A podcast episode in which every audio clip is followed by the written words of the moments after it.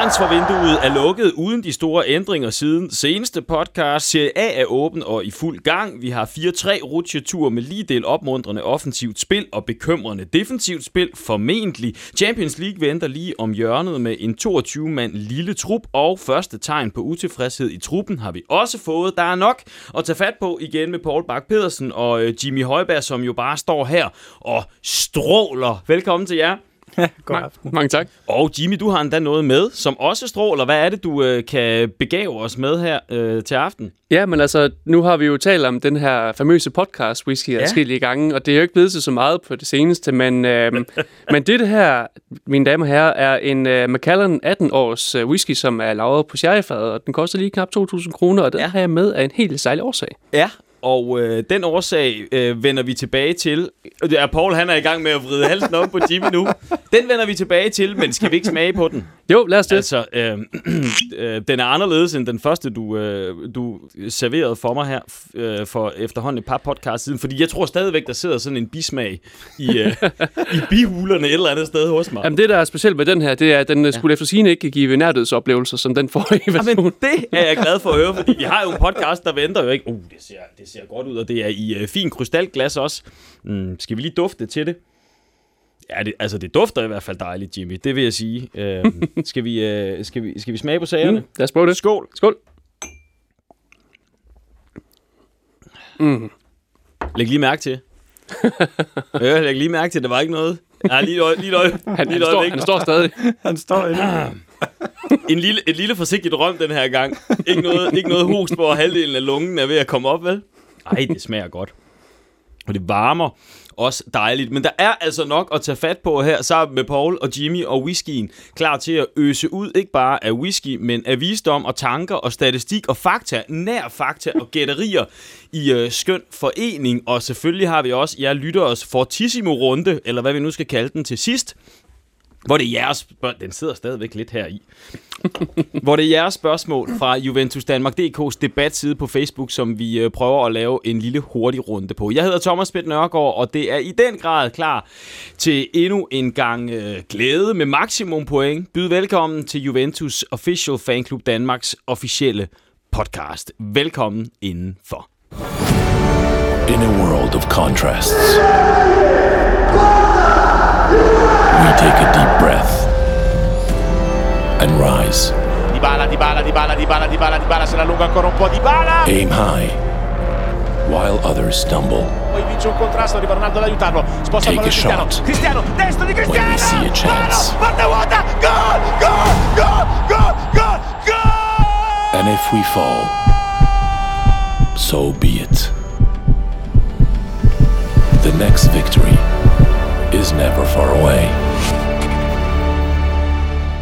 Selvom man kunne blive i tvivl om øh, den næste sejr, der var i hvert fald tvivl om en sejr, kan vi vist roligt sige, for vi begynder med det, som det hele handler om, spillet på banen. Slut med sniksnak og transferformodninger om, hvad denne eller hin spiller kan formodes at gøre på den eller den plads. Nu gælder det. Vi kan se, hvordan de flytter sig, hvordan de spiller hinanden, hvordan de rykker, dribler, skyder, takler, scorer, redder og sikke da et drama vi var vidne til Jimmy og Paul. Napoli-kampen 4-3, og vi er vel enige om, at der i virkeligheden er tale om, øh, om to kampe. Vi har fra start og så frem til, vi snakker 55 minutter, 60 minutter cirka, og så øh, resten af kampen. Skal vi ikke skal vi ikke starte? Nu har vi lige øh, startet med en, en god whisky. Skal vi ikke også starte med den gode del af kampen, kan vi sige? Ikke? Mm-hmm. Øh, første del, der var mange positive aspekter. Begynd at dele ud af jeres, øh, det I lader mærke til det, det var jo lidt øh, pudsigt. Jeg, øh, jeg sad lidt og tænkte, øh, faktisk ret tidligt i kampen, at wow, jeg, jeg var ikke forberedt på at skulle se Sarri Ball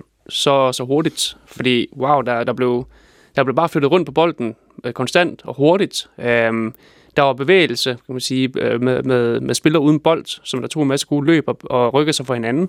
Det var, det var virkelig smukt og flydende fodbold, og samtidig så synes jeg jo egentlig også, at vi stod relativt godt i, i defensiven indtil de unævnte minutter. Ja, dem kommer vi tilbage til. Mm.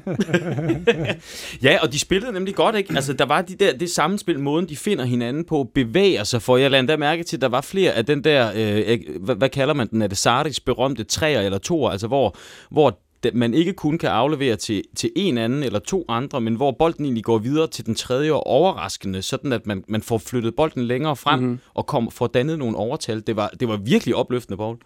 Jamen bestemt. Altså, vi har jo set øh, tegninger til Sarri, Sarri Bolden øh, de foregående kampe, ikke? Men, men jeg synes, det er egentlig positivt, det er at se, at for hver eneste kamp, så rykker vi os faktisk mere og mere. Øh, og tegninger til, hvad det er, Sarri han vil, det, øh, det er tydeligt. Og, og jeg synes faktisk, det sjoveste, det er, at øh, selvom mange folk skælder ud over det på forum, jamen, så er det faktisk de samme spillere, vi bruger, som uh, Allegri stort set har brugt, ikke? men det er jo helt anderledes. Det er jo andre spillere i den forstand, ikke? hvor man kan sige en Matuidi, som, som ikke bør passe ind i, i den her spillestil. Han var næsten, ja, ved at våge pelsen og sige kampens spiller. Han var rigtig god. I mærke det der dybdeløb, han lavede, hvor han netop kom ned i, øh, ned i dybden og fik udnyttet tremandsforsvaret. Mm, ja, øh, i, øh, altså, så, så der, var, der var virkelig huller, så han kunne komme ned, og han kunne tæmme bolden. Han kunne, han kunne også, og han kunne, og han kunne lave indlæg, altså, ja, ja, ja, ja. Og, og var med på rigtig mange, også i småspillet. Han var, han var virkelig fantastisk. Kedira spillede rent faktisk med. Øh, nu har jeg ikke set statistikken, men, men han, det var ikke fordi, han erobrede så mange bolde, men han var jo med i offensiven og lå mm. der, hvor, hvor han skulle, i det offensive i hvert fald. Ja. Altså man kan sige, nu, nu har jeg været meget kritisk over for, øh, for Kedia. Er det rigtigt? En, det har jeg, en smule. det, det har jeg slet ikke lagt mærke til. Smule. Man kan sige, en af hans helt store forser, som kommer til udtryk i det her spil, det er jo mm. hans placeringsevne tæt på mål øh, og opsnuse de chancer. Altså han, han er jo ligesom en, en gammel angriber, ikke? Han står på det rigtige sted på det rigtige tidspunkt, og så er det lidt utur, at han ikke får får scoret i kampen, men, men øh, øh man kan sige, Saris præmis for at spille bold er jo ikke, at, at de spillere, der spiller på midtbanen, de skal være bolderobere, de skal være boldflyttere, og de skal være dem, der orkestrerer spillet, ikke? Og, og i den forstand, jamen, så er der ingen tvivl om, at, at Kedia passer bedre ind i den måde at spille på, end, end at være motor, som, som Allegri gerne ville have de to yderliggende øh, midtbaner øh, skulle, skulle være det. Så. så det klæder Kedira, kan vi sige, at, at vi spiller mere offensivt. Jeg lader mærke til det rigtig mange gange. Det der med, at vi, når vi havde bolden op omkring feltet, specielt også sammenlignet med, med sidste år, så var vi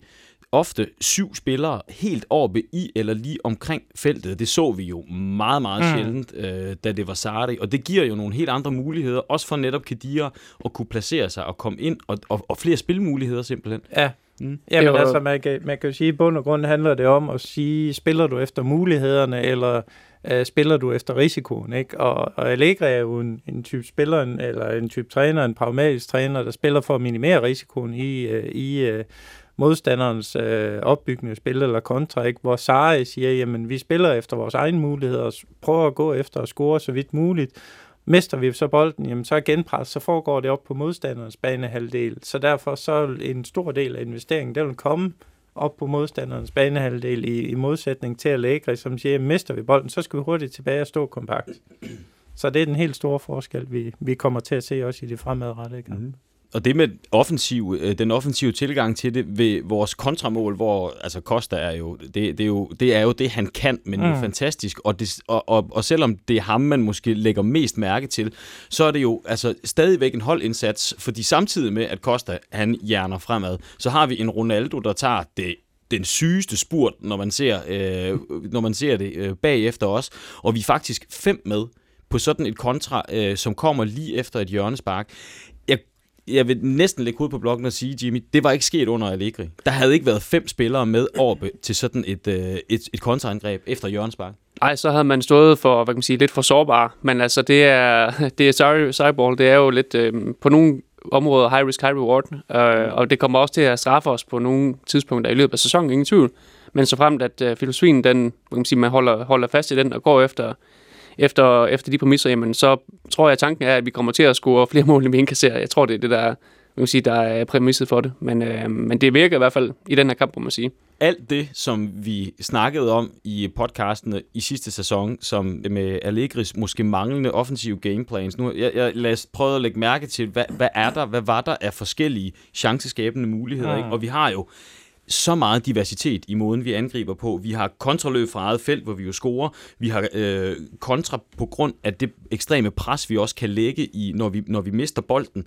Øh, det hurtige genpres. Vi har dybe stikninger, to, tre stykker, hvor der kommer øh, markante skud lige bagefter, øh, og vi har også de der flotte gennemspillede angreb, hvor den mm. bliver spillet nedefra, og så bliver spillet frem og tilbage, hvor vi så får flyttet rundt på, på øh, modstanderne, sådan at vi kommer, vi kommer frem til noget farligt. Ikke? Der er flere øh, strenge at spille på, end der var sidste år. Bestemt, ja. Bestemt. Og det, man kan jo også sige, at en spiller som, øh, en spiller som Pjanic, det synes jeg også, man skal ja. lægge mærke til. Han har rigtig mange boldberøringer lige pludselig. Han har mange, han har mange succesfulde af, afleveringer. Hvorfor det? Jamen, han er spiller, der bevæger sig omkring sig lige pludselig. det er jo ikke helt det samme, som vi så i sidste år, men han er måske ikke en spiller, som vi lægger sådan, så meget mærke til. Han, han står måske ikke alle guldafleveringer nu her, men jeg tror, at det her, der er udset, øh, den rolle, der er udset til ham, det er, at han skal have super mange boldbrøringer, og han skal være med til at føre bolden sikkert op igennem, øh, igennem midten. Øhm, et, ja. ja. Ja, fordi at han, altså, han laver jo ikke de der, hvor man, hvor man sidder. Det er jo ikke Pirlo-afleveringer på nogen måde, han laver. Jeg, jeg havde det sådan lidt, at jamen, han, i virkeligheden, der gør han ikke så meget andet, end at flytte bolden rundt. Men nu har han så også spillere, som præsterer på en mm. anden måde offensivt, så i, i hvert fald i den kamp, der behøvede han måske i virkeligheden heller ikke at gøre det. Der var det lige så vigtigt at få bolden hen i det rigtige rum på det rigtige tidspunkt. Ja, det, er jo, det var han jo med til at gøre, ikke? Og det er jo det, det er også simpelthen, at man er nødt til at acceptere, at, øh, at jeg tror, Pjanic, han, han har lidt en anden rolle. Han skal nok spille lidt mere som, som Jorginho. Han, han har gjort det under, under sig, og som, han spiller nu i, i Chelsea. Øhm, og det, han, han er stadigvæk playmaker, men det er bare med, en, han har lidt en kortere man kan sige, afleveringsradius. Øhm, man kan jo så håbe på, at kommer vi ind i kampe, hvor modstanderne så dækker de andre spillere mere mm. op, at det så giver luft til, at Pjanic han så kan, kan trylle og gøre det, som vi jo mm. også ved, at han kan. Han kan måske også lige en gang imellem bevæge sig lidt mere fremad, og så lave de der ting, vi godt ved. Bestemt, bestemt, men altså det er, jeg tror også, jeg tror bare, det, det jeg mener, det er, at folk skal ikke, skal ikke forvente, at det er noget, man, man ser hele tiden, men det er helt klart et våben, der ligger latent, og hele tiden er klar til at blive, blive trukket lidt, ligesom at man har en Bonucci, der lige pludselig kan slå en af, lang aflevering. Så, så det er, der er usædvanligt mange strenge at spille på, kontra hvad vi så mm. sidste år. Og det var skørt at se. Vi havde også en Sandro på, øh, på venstrekanten, som jo begyndte at ligne sig selv fra, øh, ikke fra sidste sæson, ikke fra forrige sæson, men jo nær, altså fra den gang, han var bedst. Vi så ja. ham øh, udfordre og prøve nogle ting. Så lavede han tit den der, hvor han så lige tager et par meter frem, og så vender han så hurtigt rundt. Men så er der blevet flyttet lidt rundt, og så kan han lave en, et, et, en aflevering ind midt i banen. Ikke? Det er fantastisk. Ja, det er skønt at se, øh, hvordan øh, man kan sige, at spillerne får lidt mere frihed, eller meget frihed til ligesom at udfolde sig, hvor man, øh, Allegri's system er, har jo været meget rigid i forhold til, hvor de skal spille hen, øh, hvordan deres løbemønstre og spilmønstre skal være i forhold til Øhm, og, og der kan man sige, at det flydende i det, og kreativiteten bliver jo lidt hæmmet af, at, at du er låst fast i, øh, i nogle roller. Og jamen, Pjanic, man kan sige nu, øh, i forhold til en kommentar til det, ikke, jamen, så snakker man tit om den her balancespiller, og det kan være en spiller, som øh, defensivt skærmer af for det offensive, men det kan også være en spiller, som Pjanic er i rollen nu, hvor han egentlig, øh, hans fornemmeste opgave, det er at diktere tempoet, og det er at flytte bolden ud i, i, øh, i områderne, hvor, øh, hvor man kan sætte spillet. Ikke? Og det er sådan en diskret måde at spille på. Der er ikke noget, noget prangende over der. Der er ikke noget, øh, som du selv siger, men der er ikke en pirlaflevering i dybden over flere meter, men den der spilforståelse af at sige, hvornår skal vi sætte tempoet, hvor skal vi sætte tempoet, og hvor skal vi sætte presset hen, det skal der en meget intelligent spiller til, og det, det er derfor Pjanic, han, han gør det, og Jorginho gør det også. Det, det er en bestemt type spiller, der kan det. Så det du siger, at, at begrebet balancespiller, som jo oftest bliver betragtet som sådan lidt en defensiv bryder ja. og, og brudspiller, vi kan ja. i virkeligheden også i det system, som er mere offensivt, hvor man er mere boldbesiddende, som Sartre gerne vil være, der kan en balancespiller i virkeligheden skulle have nogle andre egenskaber, som Pjanic han faktisk har. Ja, det kommer an på din konstellation på midten, ikke? hvor man kan sige, at i eksempelvis en balancespiller i Real Madrid eller Barcelona, jamen, der spiller du med to lidt mere offensive, dikterende midtbanespillere, hvor balancespilleren så bliver Busquets eller Casemiro, som egentlig skal byde, øh, bryde øh, opspillet og være den defensive vægtskål på det. Men i Saris formation, der er det tre lidt mere ligevægtige spillere, øh, som har nogle forskellige opgaver, men, men basalt set skal bidrage med det samme, hvor alle sammen skal egentlig øh, øh, være, være, være boldflytter i sensæt spillet, men du har en klar øh, kapelmester i, øh, i, øh, i Pjanic, men du har ikke nogen dikterende offensive på den centrale midtbane. Så, så derfor så kommer han til at få et andet udtryk i, i balancespillerrollen, som egentlig kører lidt mere fremad i stedet for at, og bakke af bagud. Nu nævnte du, Paul, at øh, de fik mere formentlig får mere offensiv frihed hos, øh, hos Sarri, øh, og ikke er bundet så meget af Allegri. Jimmy, tror du også, at det kan, altså, er det det, kan det virkelig have så meget betydning, eller er det også et spørgsmål om, at der måske er kommet ny energi, der er kommet større konkurrence på holdet, øh, det er en ny sæson, øh, at, at det også kan spille ind, at det ikke nødvendigvis kun er Allegris øh, taktik? Altså det er jo, det, er jo, altså, det kan man jo selvfølgelig kun gisne om. Ja. Øh, vi ser jo ikke træningsbanen, øh, ligesom så mange andre kan gøre det, men, øh, men naturligvis er der altid den her effekt af, at øh, man bliver ligesom rejuvenated, når der kommer en ny, ny træner, ny energi. Folk skal vise sig frem. Øh, nogle spillere, som, som man har dømt ude, jamen de, de, pludselig, de er jo, de er jo helt, det er jo en helt anden spiller at se på. Og øh, jeg tror dog, at man kan give rigtig meget kredit til systemet, fordi hvis man ser på en, en spiller som, lad os tage Dybala eksempelvis, nu har han ikke spillet så meget endnu, men det er jo alt andet lige, når man, når man har brugt ham, som han blev brugt sidste sæson, hvor han, hvor han, skal, hvor han bliver simpelthen dikteret til at skulle rende meget langt ned på banen, så er det klart, at en spiller som, han, som ham med sine spidskompetencer, de kan ikke, øh, jamen, de kan ikke komme til udtryk.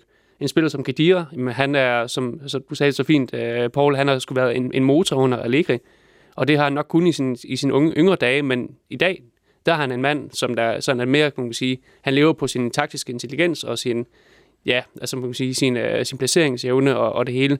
Og han kan, han kan nu her, hvor han ikke er låst fast i et, uh, man kan sige, en rigid midtbanekonstellation, så kan han måske mere komme til udtryk med de øh, spidskompetencer, han har. Så jeg tror egentlig et eller andet sted, at, uh, at Sarri, han er, han er med til at få noget mere ud af spillerne. Øhm, hvorimod at førhen under Allegri, og al respekt for ham, ikke, men der tror jeg måske, at spillerne har mere, mere har skulle indordne sig i et system, som måske ikke 100% har passet dem. Og apropos det med at få mere ud af spillerne, så er vi jo nødt til lige at nævne Iguain, altså øh, som i den grad jo er blevet rygtet væk og formentlig forsøgt solgt af ledelsen også. Alligevel har han så spillet en rolle i både i optagskampene, men også i, i begge kampe. Vi vender også lige tilbage til Parma-kampen og runder mm. den. Øh, ikke så meget som Napoli-kampen selvfølgelig. Hvordan synes I, at han klarer den, Paul? Jamen, det er jo en ny Higuain. Mm. kan man ikke kalde det det? uh, men, men, men det tilskriver også, som, som Jimmy han siger, det er jo, det er jo Sarri, og ham kender han. Han kender alle opspilsmønstrene, han kender presspillet, han kender boldflytningen og, og løbemønstrene også. Uh, og det er jo derfor, han spiller, i stedet for at prøve at eksperimentere med en Dybala, fordi du har brug for nogle ankermænd, som, som kan være dine, din soldater på banen, ikke? hvor du skal indføre en ny spillestil, ny taktik og så videre. Og har du to-tre stykker af dem, som egentlig kender systemet, som kan hjælpe de andre og sige, at det er her, vi lægger presset, og det ser man jo rigtig mange gange eh, i blandt andet Napoli-kampen, ikke? Higuain dikterer, hvornår kører vi presset, og så følger de andre trop, ikke? Så det, det er ekstremt værdifuldt at have en spiller, som, som, som kender det her system, og, og hvad det er for nogle øh, dynamikker, vi, vi, vi bruger, når vi spiller det her system. Så. Og ikke bare har han en dirigentstok i det der presspil, han er jo også han er med tilbage og tager imod bolden og spiller den fornuftigt videre, og så har vi jo altså det mål, han scorer, Jimmy.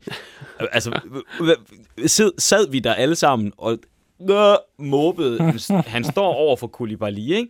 som jo render rundt med det der øh, nye latterlige påfund, som øh, det italienske fodboldforbund har fundet ud af, hvor de kårer årets forsvarsspiller, så får han sådan en lille øh, et lille badge. Et lille badge der, ja. ikke? Så det, øh, og, og Jamen, lad os bare sige det sådan, han, behøver, han behøvede tydeligvis ikke at gå på toilet i pausen, for han havde allerede pisset på Koulibaly. Altså, hvad sker der lige der? Nu, sagde, nu ser du sad, sad og så. Jeg sad i hvert fald ikke, da han scorede det mål. Det kan jeg godt tage for. øhm, det, var, det var fuldstændig vanvittigt. Virkelig, virkelig flot mål. Øhm, og jeg, jeg, altså, jeg har jo aldrig været, været Higuains største fan. Det tror jeg også, at alle de ved. Altså, han er en fantastisk fodboldspiller. Øhm, nok måske aldrig har været min kop te, i grunden. Jeg aldrig synes, han rigtig han har præsteret i de store kampe. Det går han her, skal jeg hilse at sige. Øhm, nu når vi endelig valgte at beholde ham, så er jeg faktisk næsten lidt ærgerlig over, at han rendte rundt med nummer 21. Øh, jeg kunne egentlig godt have set ham, hvis vi rendte rundt med nummer 9 i stedet for. Bare sådan ren respekt for manden. Og øh, jeg havde ikke troet oven på du må sige, den miserable sæson, han har haft, han kommer fra, hvor han har du må sige, haft det meget svært i både Milan og Chelsea. Jeg havde ikke troet, at han havde den mentale kapacitet for at komme tilbage så stærkt, så hurtigt. Men hold nu fast, hvor har han vist form i, i optagskampene. Virkelig, virkelig god form, han har knoklet. Det er tydeligt. Øhm, og at han så virkelig bare går ind og leverer fra dag et. Både i Parma-kampen, synes jeg, at han gjorde det fornuftigt. Men i, i Napoli-kampen, der var han jo fremragende.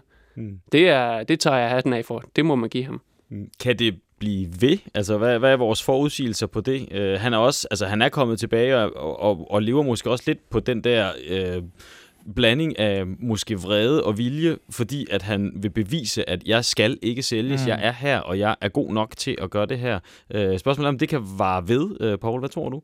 Jamen, det tror jeg egentlig godt, det kan. Mm. Altså, øh, for, for spillere, som øh, især angriber, ikke? Jamen, der handler det om at, at, at, at være tryg i den forstand, hvor man kan sige, jamen, Sarri har jo ikke vist noget om, at han skulle sælges. Han er blevet valgt til at spille øh, træningskampen, optagskampen, og han er blevet valgt øh, til at spille mod, øh, mod Parma, mod Napoli, ikke? Så, øh, så vi kan sagtens stå udefra og gisne om, hvad er der egentlig sket inde i klubben, ikke? Men, men vi må også bare konstatere, at Sarri har givet udtryk for, at det er Higuain, der spiller den der nier, ikke? Så at man får den der tillid som, øh, som, som angriber, den er bare alfa og omega i forhold til at, at komme til at, at, at levere, ikke? Og det kvitterer Higuain jo så også med, så så jeg ser egentlig meget frem til at se, hvad der sker, når vi rigtig øh, begynder at få arbejdet de her mekanismer ind hos øh, Ronaldo, hos øh, ja, Douglas Costa, og så hele øh, tre, øh, hvad hedder det, tremands midtbanen, ikke? Så, så bliver det rigtig spændende. Ja, nu nævner du selv Ronaldo, fordi øh, han var vel sådan pænt anonym alligevel i forhold til, hvad vi kan forvente os at, at den største stjerne og en af verdens aller, allerbedste fodboldspillere. Jo, man scorer jo et mål. Ja, det er jo ja. lidt det, ikke? Altså, jeg tænker også, ej, det var, han havde en frygtelig, hvis han har en frygtelig kamp, Ronaldo, så alligevel scorer et mål, så tænker jeg, jamen, så vil jeg gerne se, når han spiller en god kamp. Mm. Øh, det, er, det er jeg vidt overhovedet ikke nervøs for. Selvfølgelig, selvfølgelig har, har Napoli og, altså, haft fokus på ham. Ancelotti, han kender ham, han har trænet ham. Så der er, de her, der har haft en klar plan for, at han skulle pakkes ned. Men øh, som vi så så, så har det jo skidt plads til nogle andre spillere, der kan gå ind og så og kvittere. Mm. Øhm, så, så nej, jeg er, ikke, jeg er ikke nervøs for, at, at Ronaldo han ikke spillede en, en blændende kamp, og jeg synes heller ikke, han spillede en dårlig kamp, for mm. han, var ikke, han satte jo egentlig ikke rigtig en fod forkert, sådan mm. praktisk talt. Det kan godt være, at han ikke var med super meget, men det han gjorde, det gjorde han særlig godt. Mm. Nu nævnte du jo selv Matuidi, ikke? og det er jo en konsekvens af, at, at fokus har været så meget på Ronaldo, ikke? Øh, og, og køre tæt markering på ham.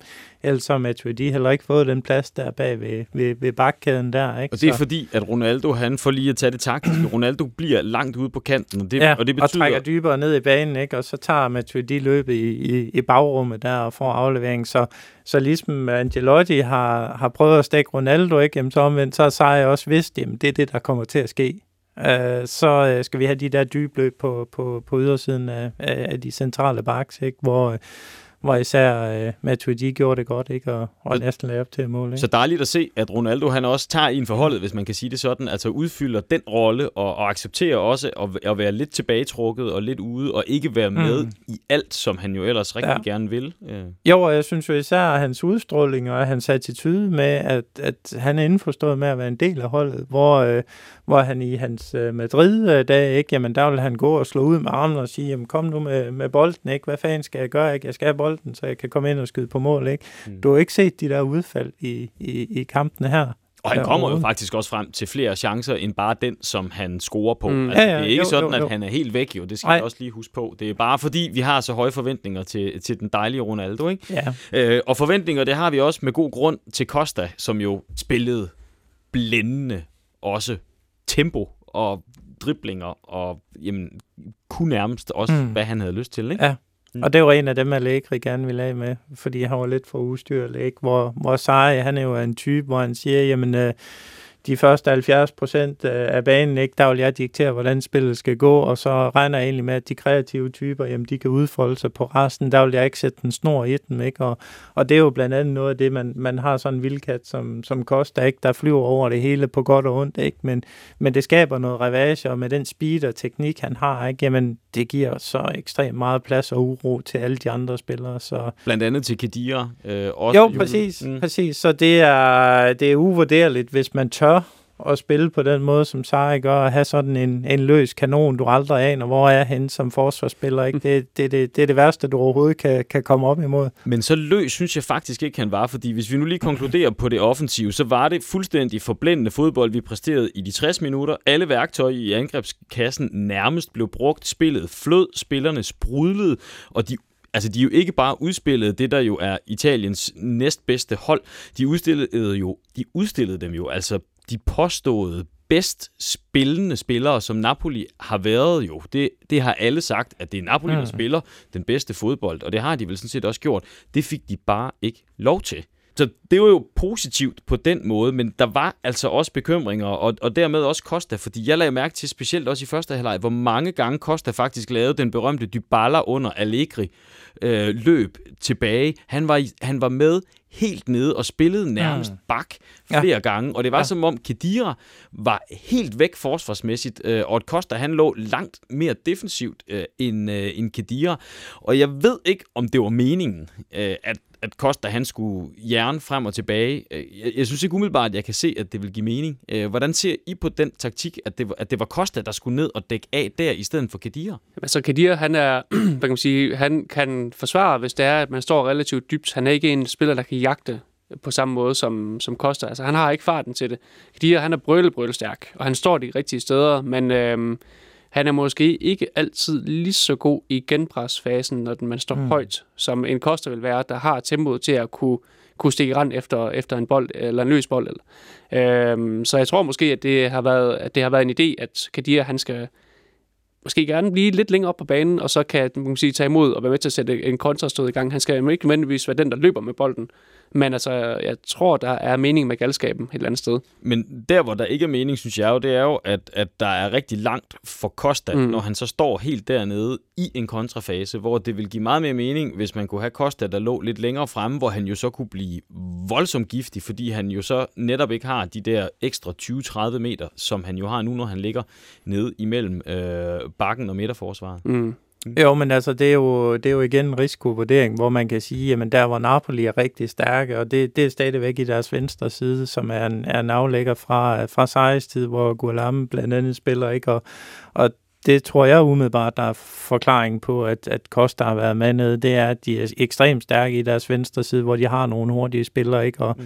og som Jimmy siger, jamen, der, der kommer Kedia ikke med, så han er skubbet lidt længere ind i banen, og egentlig skal prøve at placere sig rigtigt som, som stopklods der, men, men det at komme ud og tage en-til-en duellerne, jamen det er ikke det, er ikke det Kedia skal, så det er min vurdering, at, at det er derfor Costa er faldet, faldet derned i, i banen. Ikke? Og, og så, så koster det jo selvfølgelig lidt frem af banen, ikke? Men, men der kan man sige, at man har nogle andre spillere, som også kan sætte øh, øh, tempoet. Og så kan Costa komme bagfra os og jo, og jo komme op stadigvæk. Mm. Men, og man må også sige kæmpe ros til Costa for at tage de der løb. Jeg sad sådan og blev mere og mere forbløffet over, hvor tit han var med nede, og tænkte sådan, okay, det, det kan man da ikke blive ved med at holde til.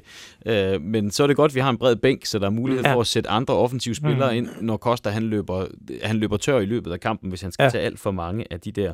Men altså bekymring havde jeg i hvert fald omkring højre forsvarsside, og det skulle jo altså også vise sig at, øh, at udmønte sig i visse mål i den forkerte retning, kan vi jo vist roligt sige, øh, i, i anden del af den her, fordi vi har jo været meget positive nu, og det var ligesom også, det, det var ideen, fordi nu mm. kigger vi så på den der anden del, fra der, hvor vi fører 3-0, ikke? Øh, hvad hulen er det, der sker? Altså, det er tre fejl, som vel på en eller anden måde kan tilskrives en blanding af manglende indbyrdes forståelse og så ren snorkbobleri. Eller hvad? Ja, det kan man godt sige. Altså, der, er, kan man sige, der er to nye øh, spillere af start- og startopstillingen, som alle har rigtig har spillet endnu for Juventus. Hmm. Der er Danilo, og så er der unge Delict.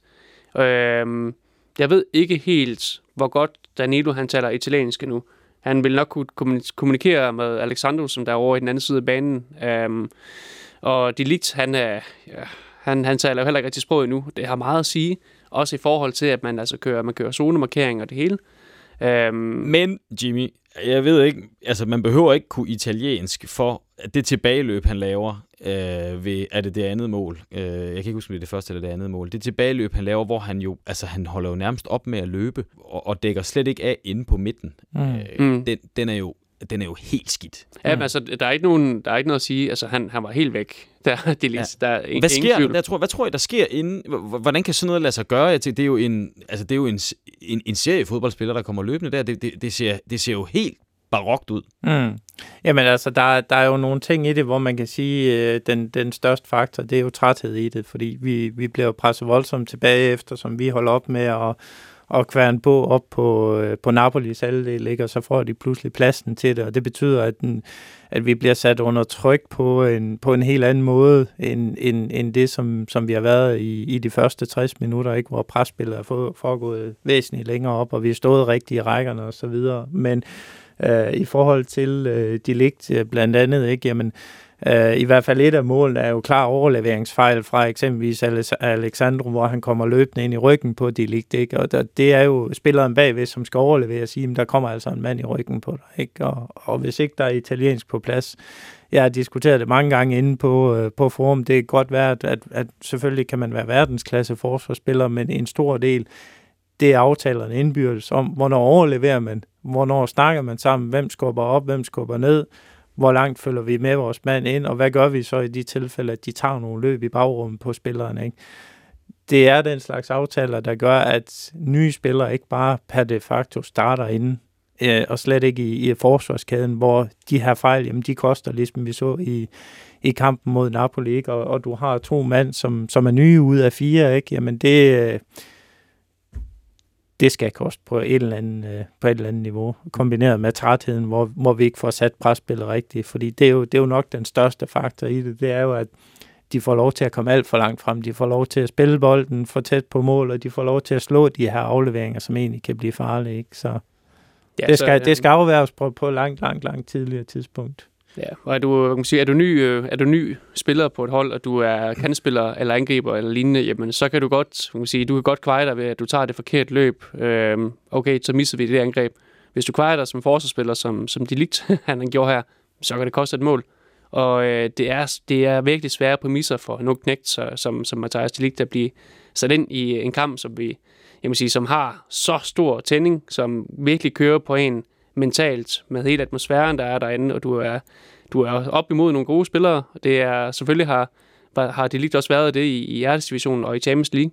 Øhm, men man skal, man, jeg tror, man skal, man skal også sige, give ham den, at det her, det er ikke en, den nemmeste kamp at, blive, at få debut i. og man kan sige, at han står jo heller ikke på den, øh, jeg ved ikke, om man kan kalde det for betongrund eller fundament, som han jo har haft i, i Ajax. Mm. Og han er en ung spiller. Han har ikke prøvet de der skift, ligesom for eksempel Basakli havde, da han kom tilbage fra Wolfsburg. Så den der tilvænding, det har han faktisk aldrig prøvet i sin professionelle karriere, mm. hvis vi skal kalde det det. Så, mm. så øh, skal vi, hvad hedder sådan noget, cut ham som slack i første omgang, eller hvad? Jo, men altså, trænerstaben var jo selv ude og sige, at de introducerede ham alt for tidligt i forhold forhold til den plan, der er lagt for ham. Altså, de lægger jo en plan for de her spillere. Det er jo ikke ligesom folk inde på forum tror, at, at nu køber vi tre eller fire nye spillere, så skal de bare ind og spille fra starten af, så er alt godt. Uh, man har en professionel tilgang, hvor man arbejder både med det fysiske og det tekniske, spilforståelse, sproget også. Der er faktisk rigtig mange faktorer i det at, skifte til et nyt land og, og en ny klub, ny spillestil, ikke? hvor han kommer fra, ikke? som, som han har indarbejdet den her spillestil fra han var ungdomsspiller op til seniorniveau, mm. og alle sammen snakker hollandsk. Mm. Så, så den indbyrdes forståelse, ikke? Uh, som Jimmy siger, jamen det koster sgu ikke så meget, hvis du laver en fejl som angriber, eller wing, eller en der central midtbane, men, men gør du det som forsvarsspiller, så koster det sgu oftest bare et, et, et mål, og derfor så er introduktionen af nye forsvarsspillere, hvis ikke de har prøvet det før i det land, hvor de, de, de er, ikke? og Basal, de spiller jo på landsholdet også med Bonucci og Chiellini, ikke? Så, mm. uh, men er du ny, øh, og kommer ind, jamen så skal du have en langsom indkøringsperiode. Ikke? Nu er han så blevet tvunget til det, fordi øh, Kalini er blevet skadet, ikke? Så, så det giver ham hår på brystet, ikke? Men, men, men man skal også lige forstå præmissen for, at den 20-årige knæk kommer ind, og han kan ikke sproget, han kan ikke systemet, han kan ikke uh, spille mønstre og så videre. Og det så. tænker jeg stadigvæk, at med dødboldene, der kan man, der synes jeg, der kan man fint undskylde. Mm. Der kan der rigtig meget være noget med aftaler. Mm. Men jeg har det stadigvæk sådan med det der tilbageløb, han laver, hvor han jo altså nærmest bremser op. Der kan en hvilken som helst spiller, som løber tilbage, kig til venstre, hvor mm. bolden den er, kig til højre, hvor han kan se der, hvor han burde være, og så burde han kunne se, den her, den er helt gal. Han er, mm. jo, han er jo, altså vi snakker to eller tre meter, som han mangler for at være nede og dække det rum, som han skal dække mm. af. Ikke? Altså den, det bekymrer mig helt ærligt lidt, fordi det, det kan ikke være et spørgsmål om manglende italiensk eller, nej, nej, eller nej, noget. Vel? Så Men det, der er ingen, der betvivler, at det er en fejl. Ja. Uh, slet ikke. Selvfølgelig er det, der er både noget mentalt og noget fysisk i det, ikke, som, som man skal tilvende sig på det her niveau. Og det er vel sagtens uh, den allersværeste kamp overhovedet, uh, Juventus kommer til at spille i ligaen, vil jeg tro. Som, ja. uh, Fordi presset ligger på hjemmebane om, at man skal vinde, hvor der er måske ikke helt så meget pres, alt efter stillingen selvfølgelig, men når vi kommer til, øh, til Napoli og skal spille mm. der. Så det er mm. sådan krav ved. Jo, og så er det anden kamp, ikke, hvor, mm. hvor man kan sige, det er første gang siden 2011, jeg har siddet med fornemmelsen af, jeg vidste fandme ikke rigtigt, hvad, hvad man skulle forvente, ikke? Mm. fordi det var det er ikke et, et, et nyt hold, men det er nye træner, nye idéer og så videre. Vi kunne se tegninger til et eller andet, men, men, men da de kom ud på banen, så endte jeg sgu egentlig ikke lige, hvordan øh, overledes man skulle, man skulle gribe det an, ikke? Og, der var flere ja. på, på øh, forum, som snakkede om de her dødbolde. Åh øh, oh nej, skal vi nu altså, skal vi få nu styr på dem? Vi havde også lidt udfordringen øh, sidste år. Øh, kan vi få styr på det, eller skal vi øh, sidde og bide negle hver gang, der er frispark i nærheden af vores felt nu, Jimmy, tror du? Altså, jeg tror, at øh, for det allerførste, så skal vi give holdet tid. Fordi, som vi allerede har talt om i, i, i tidligere podcast, jamen altså, mm, jeg, jeg regner personligt ikke med holdet, jeg, altså, jeg regner ikke med at holdet spiller godt, før der er gået i hvert fald et halvt år, eller halv, et halvt, øh, en halv sæson. Øhm, det med dødboldet, nu, nu forsvarer vi så på en anden måde, end vi gjorde under Allegri, så jeg tror, tiden vil vise, hvordan det kommer til at se ud. Det er svært at, at, at spå om. Vi har, forklart, vi har forsvaret os på en måde, nu forsvarer vi os på en ny, og vi har nye forsvarsspillere, som der skal, der skal spilles ind. Øhm, set i bagklodskabens lys, havde det måske været bedre at starte med Drugani, eller måske endda Demiral imod Napoli. Men der har også ligget et kæmpe pres på, at vi har altså lige købt en spiller ind til 70 millioner euro, øh, som, som vi ved har et vist talent. Mm. Så, så selvfølgelig så tænker jeg også, at det, men det er fint at, at prøve det af, se hvordan det går. Øh, det var heller ikke tilsigtet, at vi skulle have to nye ind på én gang, fordi vi fik en, en skade. Men øh, for så vidt angår dødboldene, der koksede det jo også. Det koksede virkelig under, under Napoli-kampen. Og igen, det er det med de indbørdes aftaler, og vi har nogen, der ikke kender systemet. Det koster. Det er, det er så godt hold, vi spiller mod. Det må man bare, det må man bare sige. Og jeg er dog sikker på, at det er noget, som man... Altså, jeg tror ikke ligefrem, at vi skal forvente, at vi kommer til at indkassere mål hver kamp på dødbold, bare fordi, at vi nu indkasserer et mod Napoli. Sådan kan det altså. Så, så jeg tror jeg, at vi skal lige skal stoppe med at male fanden på væggen, og så give spillerne noget tid til at indordne sig under de her nye taktiske præmisser det skal nok komme. Jeg har en lille bekymring mere, som jeg lige vil vende med jer, og det, det handler om øh, noget, vi også har talt om omkring Sardi tidligere, og sådan det her med plan B, hvor om, om man er, er man øh, øh sådan en, en taktisk træner, der, der kan bruge flere forskellige systemer og har flere forskellige øh, øh ting, man kan, man kan sætte i spil, alt efter hvordan kampen udvikler sig, eller er man systemtræner øh, og mm. kører efter sådan mm. et system. Nu ved jeg godt, Sardi, han øh, var ikke, det var ikke ham, der ligesom øh, trak i, i trådene der, men jeg kan ikke lade være med at tænke på, nu spiller vi mod Napoli, som har Ancelotti, som jo er en taktisk fantastisk træner, det er, vist, det, det er der ingen, der har der er mm. i tvivl om. Vi udspiller dem i 60 minutter, øh, og så går øh, Ancelotti måske ind og justerer lidt, og det har vi så svært ved at, at modsvare der tænker jeg jo godt, at der kan blive lidt bekymring, når vi kommer op og skal møde de andre taktiske øh, trænere, der er rundt i øh, med Zidane, med øh, Pep Guardiola, når vi skal i Champions League. Mm. Er der grund til bekymring der, at vi allerede nu kan se, at der var ikke lige en plan B, eller hvad, selvom vi har mange forskellige offensive tråde at trække i? Nej, men der skal man også forstå, hvordan det er at arbejde med en transition i forhold til at, at, at skifte taktik, ikke? Hvor, øh, hvor du arbejder ud med plan A. Før plan A er på plads, så begynder du ikke at arbejde på plan B. Så det er igen, som Jimmy siger, det er noget, der kommer med tiden, ikke? Hvor, øh, hvor man begynder at indøve forskellige alternativer til, hvis, hvis plan A ikke virker. Så, Øh, men først og fremmest så er det plan A, der skal, der skal på plads. Men jo, øh, set i den i kontekst af det, ikke, jamen, så kan man godt sige, det, det bliver en sæson, hvor man skal forvente, at der kommer nogle prøvelser, så har vi nok ikke sagt for meget, men, men altså det har, det har alle hold, der er under transition. Ikke? Du kan se Liverpool, ikke? der er gået fem år, inden de, uh, de har pigget på, på deres skifte. Guardiola har ikke gjort det endnu i Manchester City, selvom han har en udtømmelig pengekiste, ikke? så han har ikke vundet Champions League endnu. Gjorde det heller ikke i, i, i Bayern, ikke? Så, øh, så set ud fra det, ikke? Jamen jo, der er mange dygtige bud på, på taktiske dygtige træner, ikke? Men, men vi skal jo i hvert fald have vores plan A på plads, og så kan vi kigge på, øh, på plan B bagefter. Ja, så jeg tror også, at man skal kigge på, at øh, hvis man så Napoli-kampen, så holder jeg jo faktisk fast i, at vi stod jo rent faktisk ret godt defensivt, men de scorer tre mål på tre freak accidents. Mm. Altså, det er jo ikke fordi, at, at vi, blev, vi blev udspillet som sådan, ja, de lagde godt pres på os på et tidspunkt. kan man forvente andet, at, at der Napoli på et eller andet tidspunkt kommer til at dominere i kampen? Altså, det er, det er som sagt et super godt hold, vi spiller mod. Øh, så jeg vil jo egentlig mene, at, at plan A, den fungerede, men man kan ikke gradere sig mod personlige fejl. Det kan man altså bare ikke på, på, på samme måde. Øh, jeg tror også, som Paul siger, at vi skal nok få noget plan B og C. Øh, Max Allegri, som jeg havde, han var jo måske en mester i at have nogle, øh, altså i, i omstillelser. Det var han fantastisk til. Og det tror jeg ikke måske er helt på samme måde, vi får Sarri, øh, at se for Sarri af, men der har vi så måske et bedre, en bedre plan A, som vi virkelig kan, kan holde os til. Og med det i mente, med alle de forskellige spillere, vi har, at kunne skifte ind, alle de forskellige spillertyper, vi har, så alene der vil jeg jo mene, at bare i offensiven, der har vi så mange forskellige øh, kombinationer af, af, af angrebskonstellationer og små våben, vi kan, vi kan sætte ind, øhm, som kan man sige, har vi en modstander, hvor Sarri kan se, okay her, nu har vi måske brug for en, øh, en mere lille og hurtig teknisk spiller, og foran fint, så har vi en Dybala, vi kan sætte ind. Øhm, har vi brug for en slider, som, der, som samtidig har noget teknik? Jamen godt, vi har Benadeski, vi kan se, vi har en kæmpe bredde. Vi har sågar også en Mario Mandzukic, hvis vi skal have en, en battering ram på et tidspunkt. øh, hvor længe vi så har ham, det er tiden vise, ikke? Men altså, mm. min point er bare, vi har mange sange at spille på. Vi har ikke engang set Aaron Ramsey endnu. Mm. Øhm, så så jeg, jeg tror ikke, at vi går hen og bliver forudsigelige øh, som man som ellers skulle tro, mm. netop på grund af, at vi har en bred trup. Og de problemer, der viste sig defensivt med de situationer, som I også har talt om, så ligner det noget, der godt kan blive løst hen ad vejen, når aftalerne kommer på plads, og sproget mm. sidder der, og så videre. Og så må vi jo bare konkludere på baggrund af Napoli-kampen, at så kommer vi, altså hvis det sker, og vi får styr på de der defensive udfordringer, der lige var, så bliver vi hule med giftige. Mm.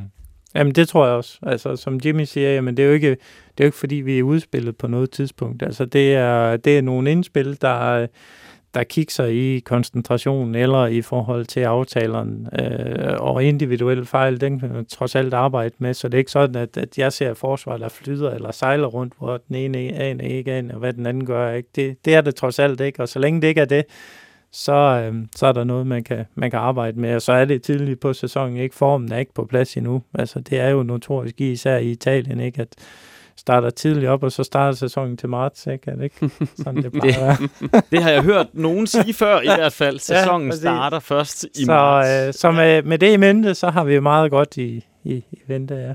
Og det var så det, vi så fra sofaen, men nu var det jo ikke alle, der så kampen fra sofaen, der var jo nogen, der var så heldige at se den på stadion. Det var ikke Jimmy, det var ikke Paul, og det var altså heller ikke undertegnet. Det var øh, en anden Thomas, Thomas Pil Torabi. Øh, hej med dig, Thomas. Goddag, ja. Vi har ringet til dig, fordi du sendte jo billedet op ud på Juventus Danmarks øh, Facebook-side lige inden kampen også, øh, og der blev vi jo lidt misundelige. Og, Jamen, det, det hørte sig til. Det bliver man nødt til at gøre. Og det er vi meget taknemmelige for. Så jeg øh, hæver fat i dig for at høre, om du ikke lige kunne sige lidt om, hvordan det så er at sidde der på, på, på stadion. Prøv lige allerførst sådan, den der stemning op til kampen. Det her det er jo en af de vigtigste kampe overhovedet i løbet af, af året. Altså, hvordan var stemningen op til kampen? Altså, jeg var også dernede og se dem mod Ajax der, da vi desværre tabte på semifinalen.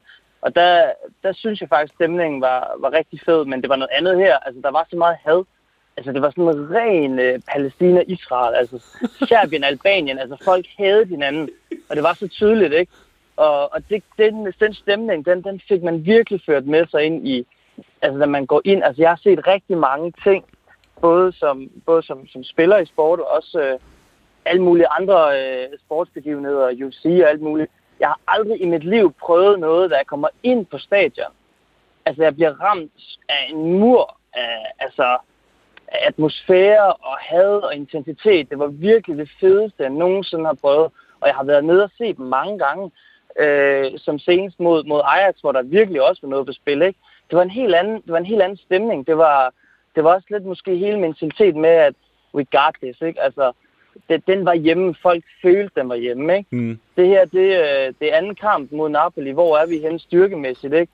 Altså, der var meget på spil, og folk hader Altså, det er så tydeligt, hvor meget man hader folk fra Napoli, ikke? Det, ja. det der had, Thomas, hvordan kommer det ja. til udtryk? Altså, er det gennem sangene og, og gestikuleringen imod hinanden, eller, eller hvordan, altså, hvordan oplever man det? Altså, altså det, for det første er det tryk, og man kan se, altså jeg sad over på en af langsiderne, man kan jo se det der lille afsnit, de har, Napoli-fansen, ikke? At, at, at folk prøvede nærmest at splitte det ad, ikke? Altså, der står så meget politi og sikkerhed for ligesom at holde folk væk. Men det var sådan hver gang, altså hver målene, alle målene der omkring jeg var der, så rettede man det ikke ned mod spillerne, man rettede det over mod fansen, ikke? At folk gav dem fingre, og folk, de, altså, det var altså som om folk havde taget en blanding af, af kokain og testosteron, ikke? Altså folk var så op at køre, det var så vildt. Alle, altså børn og mænd, og det var så intens, og det var bare, ja, gestulering kan du kalde det, ikke? Altså mm. det var, det var had i sin, i sin flotteste øh, form. Altså, Særligt når det er sådan, at vi så scorer, og det gør vi jo. Altså, øh, vi kommer jo foran med 1-0, 2-0, 3-0 mod Napoli. I må have haft det ret godt der på lægterne, ikke? altså, vi nåede ligesom at komme hele, øh, hvad kan man sige, følelsespektret rundt, ikke? At, at jeg var jo en af dem, der var glad for, for Danilo, ikke? Og udskiftning. Jeg er ikke en stor fan af Danilo, så så øh, jeg var glad, da han kom ind, og jeg har siddet og over, at han startede ind, og hvorfor skulle man med komme ind, og han scorer lige efter, så, så er han i gang, ikke? Så er man jo ekstra glad. Jeg var personligt ekstra glad, ikke? Og jeg har siddet og spillet smart på lægterne med, Danilo skulle bare ind, Danilo skulle bare ind, og så scorer han, og så står man og spiller smart der, ikke? Øh, så det var god stemning. Og så, øh, så Higuins mål er jo for fedt. Det er jo fantastisk, ikke? Mm. Øh, helt igennem fantastisk mål. Og det Jublen. man også ekstra. Ja, helt Jublen sikkert. der, altså, Thomas. Hvordan, altså, hvad, hvad, hvad gør vi? Krammer vi dem, der står omkring ja, os, ja, og dem, der står ja, ja. bag ved os, og op og ned og hopper rundt? Eller hvad, altså, hvad er det, der, ja, hvad er det, der altså, sker i de der, lige når det sker, hvor øh, ekstasen? Ja.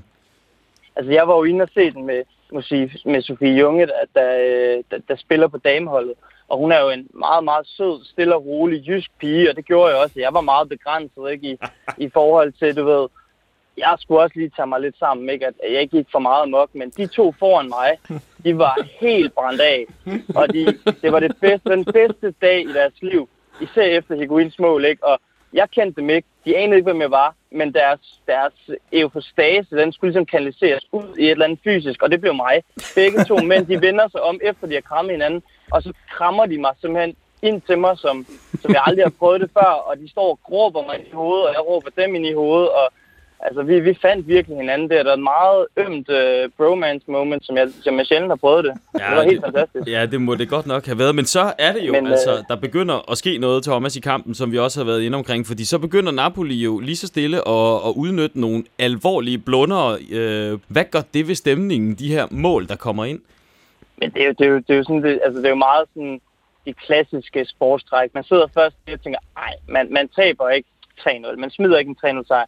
Det kan ikke lade sig gøre. Når du, så. når du Thomas, har siddet og, og, og tænkt, det gjorde jeg i hvert fald hjemme foran skærmen der, ej, hvor, hvor er det her egentlig dejligt. Nu kan jeg sådan, uden at have øh, galopperende puls, egentlig måske nyde, hvordan vi kommer til at spille resten af kampen, sådan uden at have den der spænding, hvor man bare prøver at, at nyde. Sådan sad jeg i hvert fald og havde det. Det ved jeg ikke. Noget, man har at få den følelse også lidt?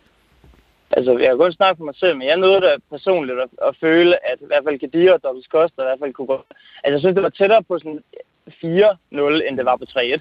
Og jeg synes også, at jeg, jeg havde sådan en følelse, at det her det bliver 5-0, det her det bliver det, det her det bliver jo maltraktering, ikke? Altså, de, de bliver jo dræbt med på banen. Og det skete ikke, og det var jo et eller andet sted, for, for oplevelsens skyld var det jo, var det jo vildt fedt, ikke? Altså, det første mål, det var sådan lidt, ah, ja, Kitty, du ved ikke, køn på resultatet, fint nok, vi har stadig den her. Og så bliver det, så bliver det så 3-2, og øh, så begynder folk, altså så, så bliver det helt stille. Og de folk, der har stået og råbt og skrevet og hoppet og svinget med, med, med hvad hedder, håndklæder, var lige at sige, tørklæder, altså det, det ændrer jo virkelig præmissen, fordi folk begynder at blive, blive virkelig skræmt. Så, så ja, altså det, det, det gør jo det, at man lige pludselig får en, en, en, en frustration og en frygt, som man egentlig ikke havde regnet med, var, var legitim. Ikke? Det blev lige pludselig meget legitim. Og Thomas, så, så sker der jo så det, at, at de udligner 3-3. Ja. Hvad, hvad sker der så? Øh, ja, dels i dit hoved, men også på stadion. Jeg sad lidt, at, at jeg sad lidt med, med tanken om, det her, det sker ikke. For det første, så var det lidt et déjà vu i forhold til øh, kampen, som var den seneste, jeg havde været nede og, sidde, øh, nede og se. Øh, og jeg følte lidt, at, at Juve skyldte mig en bytur. Jeg følte lidt, at jeg skulle ud og fejre, at vi har slået Napoli, når jeg ikke får lov til at fejre, øh, fejre Ajax-kampen. Ikke? Mm. Øhm, så, så, så det var også lidt hele den der stemning af, skal jeg nu, nu, skal jeg, nu skal jeg ned i en bus, og så skal jeg hjem, og så skal jeg bare sidde der og have, have neder på over, at jeg endnu en gang ikke fik lov til at se dem vinde på hjemmebane. Men, men det skete jo så heldigvis ikke, men det var en frustration, og det var en bitterhed, og det var bare nederen på alle måder, også lige, du ved, foran 3-0 vi har ejet kampen, og vi har jo masser af chancer. Vi har jo chancer både med Kibira og med Douglas Costa. Det, det, er jo, mm. det, var jo, altså, det var jo en fantastisk kamp på alle lederkanter. Vi har snakket om, øh, om, om publikums rolle som den der 12. mand, det var, der var før, der kom alt det bøvl med, med kurvagen. Øh, det lyder på dig som om, ja. at der var total gang i kurvagen. Den her gang også, altså god, godt med tryk og alt muligt øh, og, og, i løbet af kampen. Og jo, mm. og jo, altså, altså fra, fra, jeg var nede til Inden også, altså, jeg ved ikke, altså jeg har været til en, en, en del kampe, både på det gamle og det nye stadion, og og det er ligesom mod Fiorentina, der er også knald på, ikke? Mm. Ajax var faktisk en rigtig fesen fornøjelse. Det synes jeg ikke var specielt fedt. Det virkede lidt som om, at man var inde og se en United-kamp, hvor 60% af dem var sådan, du ved, rejsende med deres familie og børn, ikke? Altså, det var sådan lidt fesen. Mm. Øhm, men, men Napoli, det var, det var klart den, altså, by far den fedeste sportsoplevelse, nogen som prøvet, fordi folk, de, altså, der var så meget had i dem. Det var virkelig, altså, og når jeg havde så en af sådan intensitet, ikke? Altså, det var, så personligt. Ikke? De skulle ikke tabe til Napoli på hjemmebane. Det, det var bare ikke noget, der kunne ske. Det, det fandtes ikke i deres verdensbillede. Og, og det var derfor, at reaktionerne også blev så voldsomme og så, så øh, hvad kan man sige, intense. Ikke? Men der, hvor 12. manden så skulle vise sit værd, der hvor der så står 3-3, var der der fuldstændig øh, blæsende opbakning, som man kunne håbe for ligesom at hjælpe drengene nede på, på banen? Eller var der den her disbelief og, og, og Ej, vantro? Altså, jeg, jeg, tror, jeg tror, jeg tror man, altså, man var frustreret, fordi der var stille. Og det var jo ikke et spørgsmål om, man ikke, man ikke hæppede. Jeg tror bare, det var et spørgsmål om, at man sidder der virkelig, virkelig drenge. Sker det her virkelig? Altså 3-0, ikke? Vi fører 3-0. Nu står 3-3. Hvad sker der? Jeg tror, det var, det var mere den, man sad med, fordi man sad sådan og kiggede lidt rundt på folk, og så var det bare sådan, fuck, man. Fuck, man var ikke? Altså, det var, sådan, det var sådan den følelse, der sådan gik igennem. Det var ikke et spørgsmål om, man ikke hæppede. Det var ikke et spørgsmål, om man ikke troede på det. Det var mere et spørgsmål om, man, man var frustreret. Ikke? Og hele ens, hvad kan man sige, hele det billede, vi har sat op, hele det verdensbillede af, at man ligesom havde, man skulle smadre Napoli 5-0, det var det, der skete. Det, det røg bare, og det blev bare sådan taget fra en, og lige pludselig skulle man sidde og se, okay, nu, nu bliver det uafgjort. Det var sådan en frustration. Det var ikke et spørgsmål om, man gav op som sådan. Det var mere den her frustration over, at man havde smidt en 3-0-sejr. Og det tror jeg bare paralyserede folk en lille smule.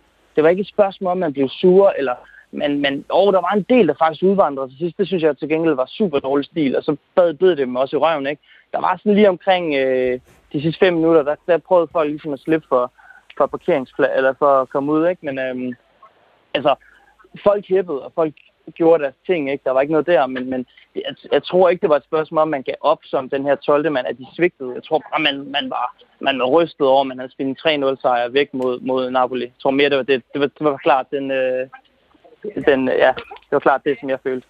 Alt andet vil også have været underligt, men så skete det jo i de døende sekunder. Øh, tag os lige med til, til sekvensen der, hvor øh, Koulibaly jo altså gør det smukkeste, vi længe har set på Juventus Stadion. men men det, virkede, det, virkede, det virkede bare som, det, det virkede scriptet. Det virkede så langt ude. Altså, det virkede jo bare som en eller anden dårlig film, ikke? Men, men det var det ikke, og det, og det, var, det var virkelighed, og jeg elskede hver sekund af det. Også fordi, at det kom bare ud af, af ingenting, og jeg synes, øh, jeg synes personligt, at Koulibaly har været fantastisk i den kamp. Nu kan man godt sige, at de scorede tre mål, men, men, men altså, når jeg så ham, jeg synes virkelig, at han, han havde meget autoritet. Jeg synes virkelig, at han var god i den kamp, og det kan man også have delte meninger om, men, men altså på, på banen, der havde jeg en ret fed optur over ham. Øh, og, der, og, det, og det er så ham, du ved, der laver den, ikke? Det, det, det, jeg synes både, det var synd, men altså, fuck det. 4-3. Den køber vi, vi tager den. Og, og også, også de her to drenge, de her to mænd, store, fuldvoksne mænd, ikke? Kæmpe italienske mænd, der bare vender sig om og tager mig op og bare krummer sig ind til mig, ikke? Øh, fordi de godt ligesom kunne føle, at Sofie ikke... Øh, ikke ligesom tog teten med, at, at jeg skulle ligesom have også ud med det her.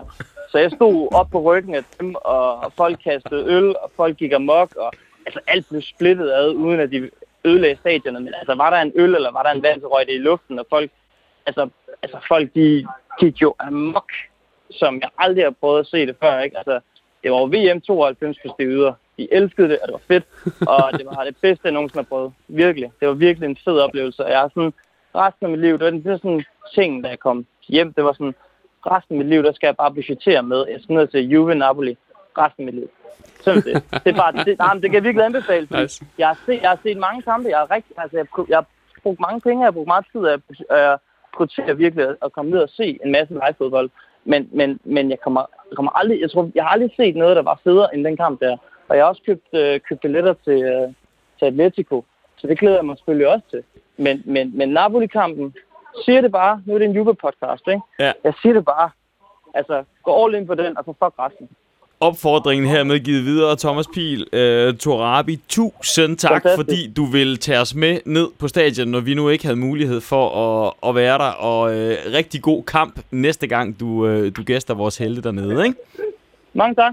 Hej hej. Der var jo også en anden kamp. Ja, det var i virkeligheden den første kamp mod Parma, og nu øh, har Jimmy jo været så sød at tage whisky med som gave i studiet. Jeg har taget en gave med, der hedder noget statistik, Paul. Det ved jeg jo i hvert fald, at du er rigtig uh-huh. glad for. Ja. Uh-huh. Jeg ved ikke, om man... Jo, man kan godt kalde det statistik, fordi jeg blev sådan lidt, øh, også efter Napoli-kampen, øh, hvordan spiller vi rent faktisk? Øh, har, vi, har vi flyttet spillet længere frem på banen, som vi har på fornemmelsen af, at vi har. Øh, og så derfor kiggede jeg på heatmap-sammenligninger af baksenes placering, fordi det jo kan være et signal om, hvor højt vi presser og hvordan vi ligger. Og der må jeg altså bare sige, at det jeg så gjorde, det var, at jeg kiggede på kampen mod Parma, som vi havde i den her sæson, og så i sidste sæson, og der var det i starten af september, så det var også en af de mm. allerførste kampe, vi spillede mod. Og øh, ja, desværre viste den, eller hvad man nu skal sige, desværre, den viste i hvert fald, at der faktisk var mere dynamik i 2018, øh, der var heatmappet strukket længere ud for baksene, så der var mere dynamik i dem, og der var faktisk også varmere længere fremme på banen i 18. Det blev jeg faktisk lidt overrasket over at se. Hvad, ja. tænker, hvad tænker du? Jamen egentlig ikke uh, super overrasket over, at, at, at, som vi har ventet et par gange nu, at, at, at spillet ikke sidder i skabene endnu. Vi, vi er jo stadigvæk ved at finde den her identitet, ikke? og jeg tror, du vil se, at, at det primære pres, det kommer til at sidde over ved uh, Alexandro, som, som bliver den mest offensive af dem. Ikke? Uh, også, uh, jamen, det er jo sej spillestil, ikke? hvor man kan sige, at en af baksene er forholdsvis offensiv, og den anden er lidt mere modholdende. Ikke? Men uh, jeg tror, det, det vil ændre sig, når du kommer nogle kampe frem. Ikke? Uh, Allegra har trods alt haft det samme hold i, i to, to og halv sæson, ikke? så så der sidder selvfølgelig nogle ting indarbejdet der om, hvordan man, man skubber spillet op, ikke? Og, og vi har jo kørt, i, i hvert fald i uh, Allegris tid, ikke? der har vi jo kørt meget, uh, især med, med indlæg fra, fra Barca tidligt, ikke op ved baglinjen, men tidligt, ikke? Så, mm. så derfor skal de jo selvfølgelig også op og supportere de tre forholdsvis statiske midtbaner, vi, vi har, ikke? Som har ligget meget på, på, på linje med plus minus nogle få meter, ikke? Så, så det er naturligt nok, at, at du vil se Pax, de er mere fremskudte generelt. Ja. Og som jeg lige husker det, så tror jeg faktisk også, at det var Quadrado, der var bak i, i den kamp i 18 mm. øh, af en eller anden grund. Øh, så det, det spiller måske også ind. Og faktisk, ja. det er meget sjovt, du siger det der, fordi som jeg husker, der hvor det kraftigste øh, varme udsving, det er på baksene. Det er lige nøjagtigt derfor, hvor man slår det tidlige indlæg. Mm. Øh, så det, det stemmer jo meget godt overens. Men jeg har flere gaver til jer i form af statistik, fordi jeg kiggede også på, hvordan øh, så det ud med vores spil generelt. Og øh, altså hvis vi kigger på målene, så scorede vi jo to mål mm. mod øh, Parma øh, i sidste sæson. Den her sæson scorede vi altså kun et mål. Værre bliver det faktisk lidt, når man kigger på skud, fordi øh, i 18, der havde vi faktisk 24 skud i alt, øh, og, og, og vi havde kun 14 i år, og ingen skud på kontra imod mm. Parma. Mm. Øh, det, vil jeg, det synes jeg, det var lidt bekymrende lige indtil jeg så så øh, vores hold imod Napoli, hvor der så var masser af kontraspil. Mm. Øh, men vi havde faktisk flere skud sidste år imod Parma, end vi havde den her gang. Det, det synes jeg jo også er overraskende. Mm. Ja, men altså, vi kan sige, øh, nu scorede vi, vi scorede et mål på, på Kalini i, i Parma-kampen nu her, og så scorede vi et halvt mål via Ronaldo, øh, hvor han blev, vil sige, dømt offside, og fint, fint nok kald, ikke? Altså, den viser jo, at han var eller lige offside, også selvom den var godt nok hårfin. Den var meget tæt, lad os sige det så. Mm. Den var men, meget tæt. Men regler og regler, og den ja. var der jo, så det kan man jo ikke nødvendigvis sige noget Han skulle have scoret to eller tre mål mere, ikke? Ja, han, øh, ja, han, havde, en, han havde en god kamp, hvor han, hvor han øh, godt nok bare ikke ramte man kan sige, kassen igen. Formen, den er der ikke endnu. Øh, det er første kamp, vi spiller. Den er første officielle kamp, vi spiller, og jeg, øh, igen, jeg kan bare ikke rigtig komme op i det røde felt over det, må jeg nok indrømme. Mm. Det er... det er Ej, jeg, jeg, jeg tror også, det, det er det forkerte tidspunkt at hive de der stats frem, Thomas, fordi at Ja, men det, det kan godt være, at det er de samme spillere, men det er helt nye spilmønstre, helt nye løbemønstre og, og taktik og, og så videre, ikke? Og, og rent træningsmæssigt, jamen, så kan du ikke arbejde med det hele på én gang. Altså, du arbejder med nogle grundelementer, og så begynder du at lægge på uge for uge, ikke? Og, og nu kan vi se Napoli-kampen, ikke? Hvor øh, et af de elementer, vi har vi har, vi har trænet rigtig meget, det er jo kontrafasen. Det, øh, det er der vist ikke nogen tvivl om, fordi når de presser langt op, ikke, så skal vi være stærke på kontra, ikke, og det belønner sig i et mål. Ikke? Så det er jo en af de elementer, som ikke er et grundelement, men i hvert fald er en af de vigtige våben, man kan have mod øh, hold, der spiller særdeles offensiv. Ikke? Så, så der bliver bygget på hele tiden, og jeg vil tro, når vi kommer et år hen, og du så trækker statistikken for første kamp og sammenligner med sidste sæson, så vil du se det helt andet billede. Jeg har lige en statistik mere, jeg gerne vil fra kampen, og det er Men du også må lidt, ikke. Det var, jo, for det er også lidt... Nej, jeg, Thomas. jeg lukker Nej. for din mikrofon, Poul, så. Øh, øh, det var også fordi, jeg tror, det var Preben, der på øh, debatsiden var inde omkring, øh, at det måske i virkeligheden ikke havde ændret sig så meget. Jeg synes jo også, det virker som om, det har ændret sig så meget, men, men, men hvis man kigger på antallet af afleveringer, som. Mm. vi havde, så havde vi 632 i, øh, i sidste sæson, og i den her sæson, der havde vi altså kun 546. Det vil sige, at vi havde færre afleveringer, knap 100 færre afleveringer imellem os, i, i et spil, hvor vi jo skulle have mange afleveringer, og, og mest specielt så havde vi også øh, markant færre korte afleveringer, som jo er det Sarri gerne vil, øh, i år sammenlignet med sidste sæson. Og i år der havde vi heller ikke en eneste dyb stikning Mm. øh, imod Parma. Mm. Vi havde det jo så heldigvis imod øh, Napoli, og derfor så Ja. jeg også, det er også med til at sige, okay, uh, måske, øh, måske øh, er det lyst nok, men, men det er alligevel tankevækkende, at vi faktisk spiller en bedre kamp mod, måske statistisk i hvert fald, imod Parma. Ja, sidste Jamen, jeg er egentlig ikke, jeg er stadigvæk ikke så enig med dig.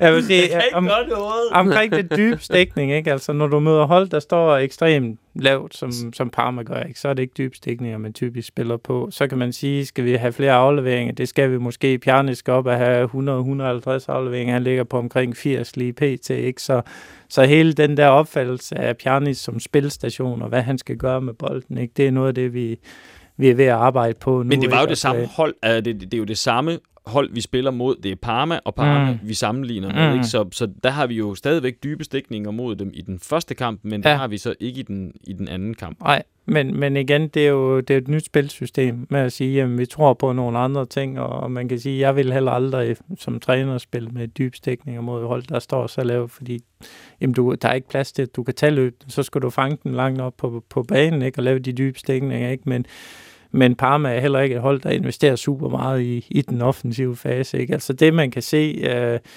øh, som, som ikke øh, lige sådan rent statistisk fremgår af de tal, du har der, det er jo, at vores tilstedeværelse er flyttet langt længere op af, af banen, ikke? Og, og vores aggressivitet, det har du nok ikke nogen, nogen tal på, men, men, Mm. men der kan man i hvert fald se, at vores genpres er noget af det, vi arbejder meget med, at, at fastholde spillet, tvinge dem til at lave fejlaflevering langt op ad banen, i stedet for at give dem tid til at kan spille sig ud, give dem tid til at iscenesætte deres øh, kanter, som, som tager nogle gode løb op af at lave de her kontrastød, ikke?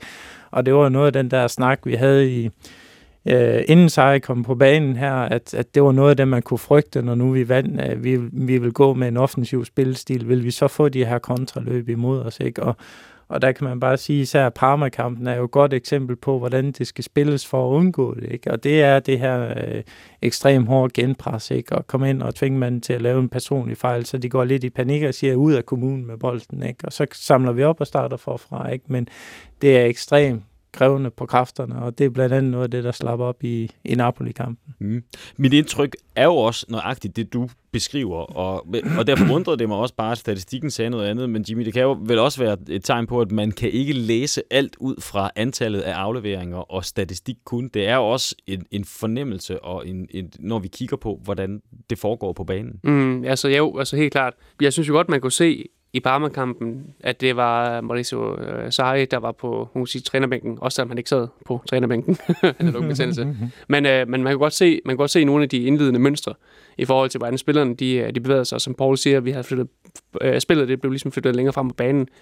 Øhm, og det var jeg faktisk egentlig glad ved at se. Jeg tænkte egentlig blot, at okay, det her det er måske ikke verdens mest spændende kamp, men det var rart at kunne se, at nogle af de ting, som han prøver at implementere, at det rent faktisk bliver gjort. Især det med, med, med det høje genpres. Øhm, jeg forventede mig ingen, på, på ingen måde festværkerier, at vi kunne hive 1-0 hjem, og egentlig var tæt på at score til 2-0 også. Det er fint for mig.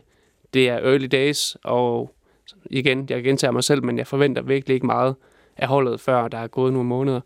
Øhm, at vi spillede så godt imod, imod Napoli, det, det var jeg helt målløs over, indtil der så skete nogle horrible ting. nogle så. ufattelige ting. Vi er fortrøstningsfulde og øh, borer os selvfølgelig videre ned efterhånden, som sæsonen kommer frem i tendenser øh, på banen, og vi satser på, at det selvfølgelig bliver endnu bedre, end det allerede er. Nok om spillet på banen, fordi der har jo også sket mange andre ting og sager. Vi har jo en uh, turnering, som hedder uh, Champions League, den der bitte turnering, som vi også gerne kunne tænke os at vinde på et eller andet tidspunkt. Hvilken trup er det så, der skal få os videre fra gruppespillet? Det skal vi jo så tale om nu. Der har været meget ballade. Før vi kommer ind omkring den, så synes jeg lige, vi skal tage en lille sekvens med, med reglerne, så vi lige har grundlaget på plads. Uh, der er plads til maks 25 spillere i, i sådan en trup. Det er sådan udgangspunktet. 8 af pladserne er reserveret til lokalt trænede spillere.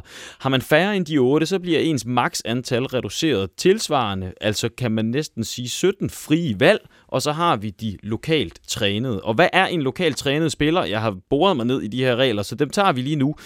Det kan være to forskellige ting. Det kan dels være en homegrown spiller, der har været i klubben i tre år mellem deres 15. og deres 21. år, altså en, der er vokset op i truppen i klubben.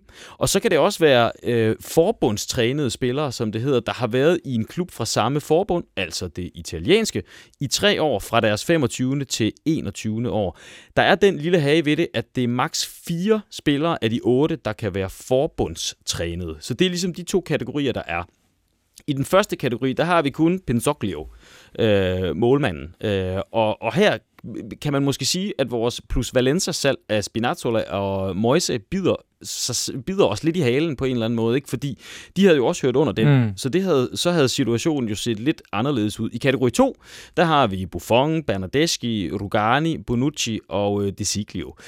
Vi har øh, altså fem af de her spillere, men vi må kun bruge de fire, plus den ene homegrown, det giver fem ud af otte bonusspillere, og så ender vi på de 22 paradoxalt nok, og det er sådan en lille sjov krølle, jeg synes er, er, er ret sjov, så er valget af Pinsockli jo faktisk helt unødvendigt, fordi man kan i tilfælde af målmandsskader bytte målmænd hvornår som helst, så den får vi altså ikke rigtig noget ud af. Og så også lige som en lille krølle for lige at understrege fordelen ved at have spillere af egen avl, så vil Moise være blevet øh, registreret under noget, der sådan er helt uden for kategori, nemlig på noget, der kaldes liste B, mm. som er unge spillere født efter 1998, som har spillet to sammenhængende år i klubben siden de blev 15 år, så han vil altså have været helt gratis, også ud over de der otte bonusspillere.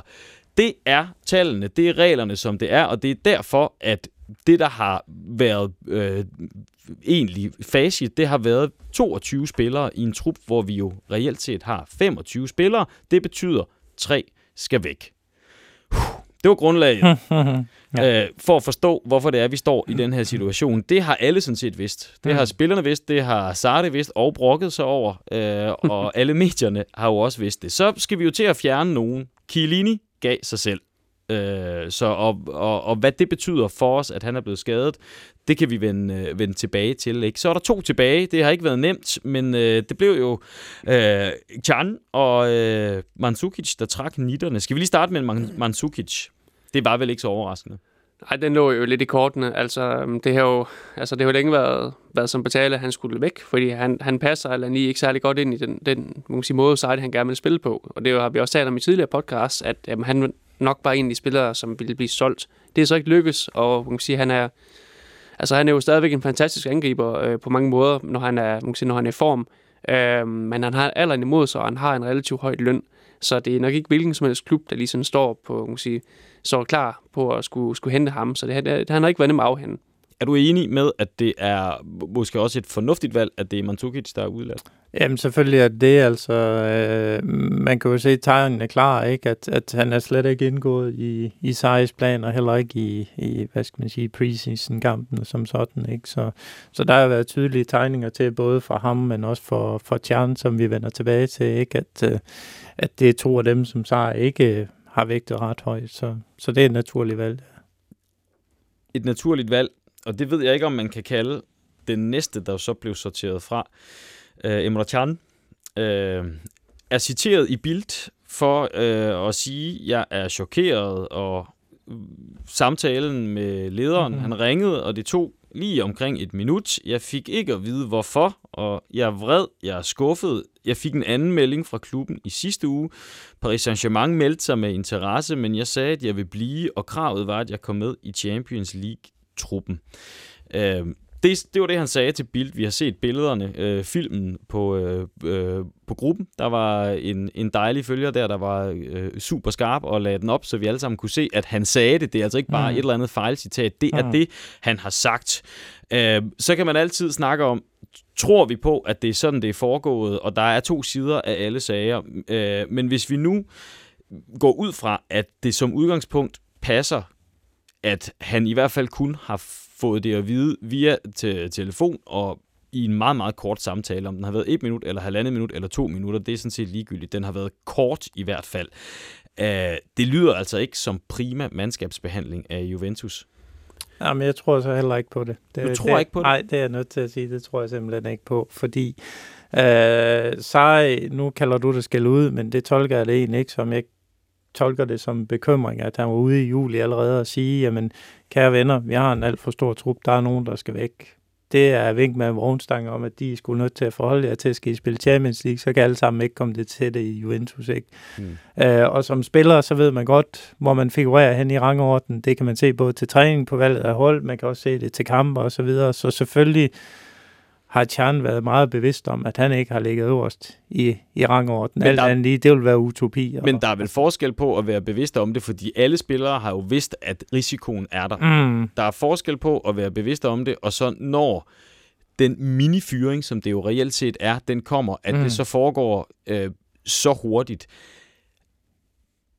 Jamen altså, jeg vil sige igen, historisk må jeg bare sige, at Juventus har aldrig nogensinde været ude og love spillere spilletid. Jamen, det er ikke det, det handler om. Det, det handler om, det er, hvordan man overgiver en besked om, at du er blevet minifyret. Mm. Du skal ikke spille med i Champions League. Ja. Er det der en fornuftig måde at behandle sine, øh, sine spillere, at man gør det øh, meget, meget kort? Mm. Øh, eller er det fornuftigt, at man tager sig tid til at komme med nogle forklaringer, som måske giver sig selv, mm. men ikke desto mindre komme med nogle forklaringer og tage en længere snak ansigt til ansigt med ham. Jeg ved godt, hvad jeg synes er den bedste måde at behandle et mandskab på, som man skal have til at fungere mm. over en lang sæson.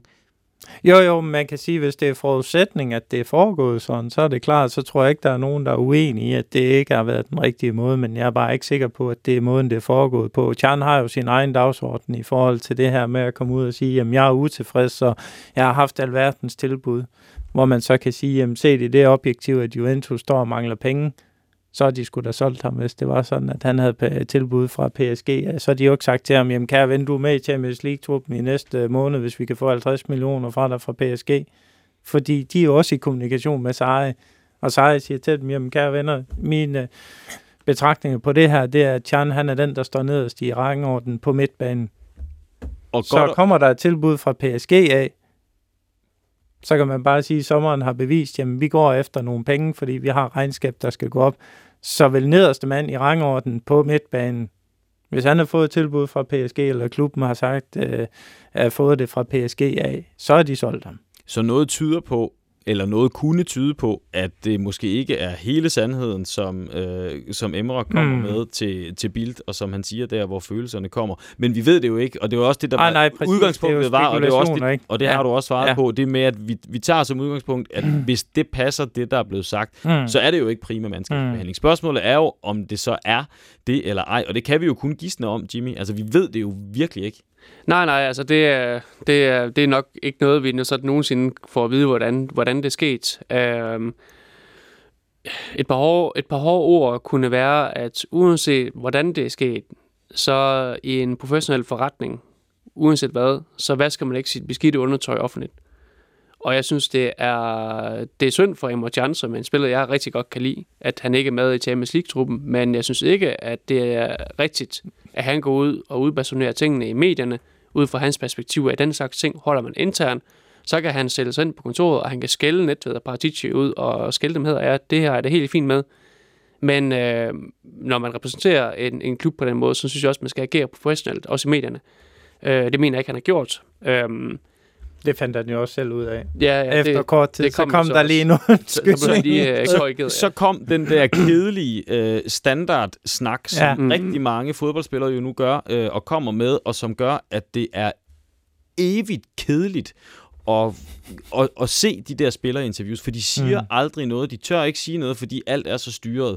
Mm. Det kunne jo også være et billede på her. Netop, han er super skuffet, så han glemmer alt, hvad der hedder konduite, Mm. og Mm. hvordan man skal gøre, og så siger han det lige, som han føler det, og som Jamen, det er. Det peger jo på, Ja. at det måske, det kunne være noget, der pegede på, at det var sådan, det var foregået. Jeg, mm. Og jeg er altså ikke nødvendigvis enig med dig, Jimmy, fordi nu ved jeg godt, at øh, whistleblower, det er, det, er, det det er et stort ord at putte ind i den her situation, men det er jo en form for whistleblower. Det giver os jo alle, dem mm. der ikke er en del af, af, af Juventus' inderkreds, en mulighed for måske at se, hvad der i virkeligheden er sket, hvis vi nu forudsætter det igen. Øh, og, og, og så kan man vel godt sige, at han har en pligt, det har enhver medarbejder, når de oplever, at der sker noget, der er knap så fornuftigt i, i en virksomhed.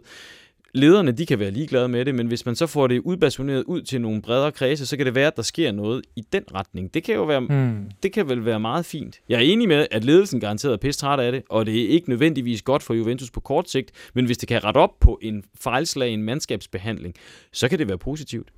Ja, altså, så, det er også en vinkel, man kan tage den fra. Altså, øh, jeg ved godt, hvor, hvor, hvor personligt, hvor jeg står, men jeg er ikke uenig i, at, at øh, igen, det kommer an på, hvordan tingene de foregår. Der ligger så mange ting i det her. Hvis det er, at, at, at undskyld, øh, altså pardon my French, hvis det er, at ledelsen reelt set har pisset op og ned af ham, og givet ham falske løfter for derefter, og så gå ud og sige, øhm, hov, hov, det var ærgerligt, du kommer ikke med alligevel, så, kan jeg godt, så var jeg da også blevet tosset, og, og jeg ville heller ikke kunne, kunne svare for, om jeg ville kunne stå og styre mine følelser på samme måde, når man så lige pludselig blev interviewet. Ingen tvivl. Øhm, men igen, vi kan kun gisne om, hvad der, hvad der mm. er foregået, og jeg synes, at det, det virker lidt som en, en fantastisk historie, at man skulle have fået et godt tilbud fra PSG, som man så siger nej til, når det under hele preseason nærmest har, har lugtet langt væk af, at af en eller anden årsag, så var Sarri ikke overbevist om, om Emre Can. Øhm, ja, det, at det kommer som lyn fra en klar himmel, det synes jeg, det, det virker godt nok bizart. Men jeg vil også erkende, jeg var, jeg var også jeg var overrasket. Det var jeg he, helt klart over, at, at, at tingene de kom ud og eksploderede på den her måde her. Øhm, Under alle omstændigheder, så kan man sige, at vi har nu det, der er en utilfreds spiller, fordi det var jo hans ægte følelser, ligegyldigt om det så var helt sandt eller ikke sandt, så var det i hvert fald hans ægte følelser, der var der. Så vi har en spiller, der er utilfreds, det vil sige, der er, øh, det kan godt skabe lidt uro i truppen på en eller anden måde, i starten af en lang sæson, hvor øh, Chan jo også stadigvæk kan komme til at spille en væsentlig rolle, når nu Kadir han bliver skadet om ikke så lang tid, som han måske bliver. Øh, 7, 9, 13 og alt det her, ikke? Altså, øh, det, det er vel en udfordring nu, at, at, at alle spillere ikke er og kan være tilfredse. Det skaber disharmoni i en trup, hvor vi har behov for harmoni, og Mm. mm. alle spiller sammen. Jo, men det er altid en udfordring at holde alle spillere glade, uanset hvordan og hvorledes. Det er en kæmpe opgave, det er det også på en almindelig arbejdsplads, at, at holde alle øh, medarbejdere glade, ikke? Og, mm. og det kan man i vid udstrækning, ikke? Og, og slet ikke, når man, man kan sige, at man opererer inden for de her parametre med en trup, der er begrænset, ikke? Øh, Øh, og, og spilleren siger selv, jamen de vil blive alle sammen, det er også fint nok, men der er nogen, der skal skæres fra, så er det jo ligesom sådan, det er, ikke? Og, og det er klart, klubben ved også godt, når de går ud og fravælger øhm, Tjern på den her måde, ikke? Jamen, så er han også en spiller, der er i spil til at blive solgt øh, inden for, ja, formentlig januar vinduet, vil jeg gætte på, kunne være et godt bud, ikke? Men det gør vel heller Øh. ikke noget, at han er det, hvis vi kigger på den økonomiske situation. Så er han jo en af dem, som man rent faktisk kan tjene nogle penge på. Jo, præcis. Øh, Men det er også min pointe med at sige, at hvis han virkelig har fået et tilbud, klubben har fået et tilbud fra PSG på at sælge Tjern, så var han, heller, så var han også i Paris nu. Hvad skal vi... et- Nu lægger vi den der strid, øh, som måske, måske ikke er der, og, og så videre. Det er jo gissninger, alt det her. Øh, hvis vi lige lægger den lidt, hvad synes vi så om, at han, han ikke er med? Altså, at det var ham, der blev Mm. mm. valgt. Øh, det, det var ikke nødvendigvis ham, der skulle vælges. Der er mange andre muligheder. Vi har jo snakket om og rost ham hele sidste sæson, for, for at han er vildt alsidig. Altså, jeg havde, altså, jeg havde jo sat mine penge på, at, øh, at både Kedira og Matuidi, de var fortid i klubben. Mm. Ingen tvivl om. Det, øh, det, det havde vi også snakket om i tidligere podcast, at det var dem, vi regnede med, der ville blive udfaset. Mm. Øhm, og det var nok også på baggrund af, at vi havde ikke, nok ikke helt gennemtænkt, jamen, hvordan kommer de til at fungere i det her nye system her. Og det er jo måske derfor, at øh, vi står her og taler podcast, i stedet for at sidde på trænerbænken nede i Italien. Tror du? ja. øh, men altså, jeg havde, jeg havde jo helt klart til, set, udset uh, Marjan til at kunne gå ind og spille en nøglerolle i den her sæson her, men han har tydeligvis ikke overbevist uh, Sarri om, at han har det, der skal til for at kunne uh, præstere i det her system.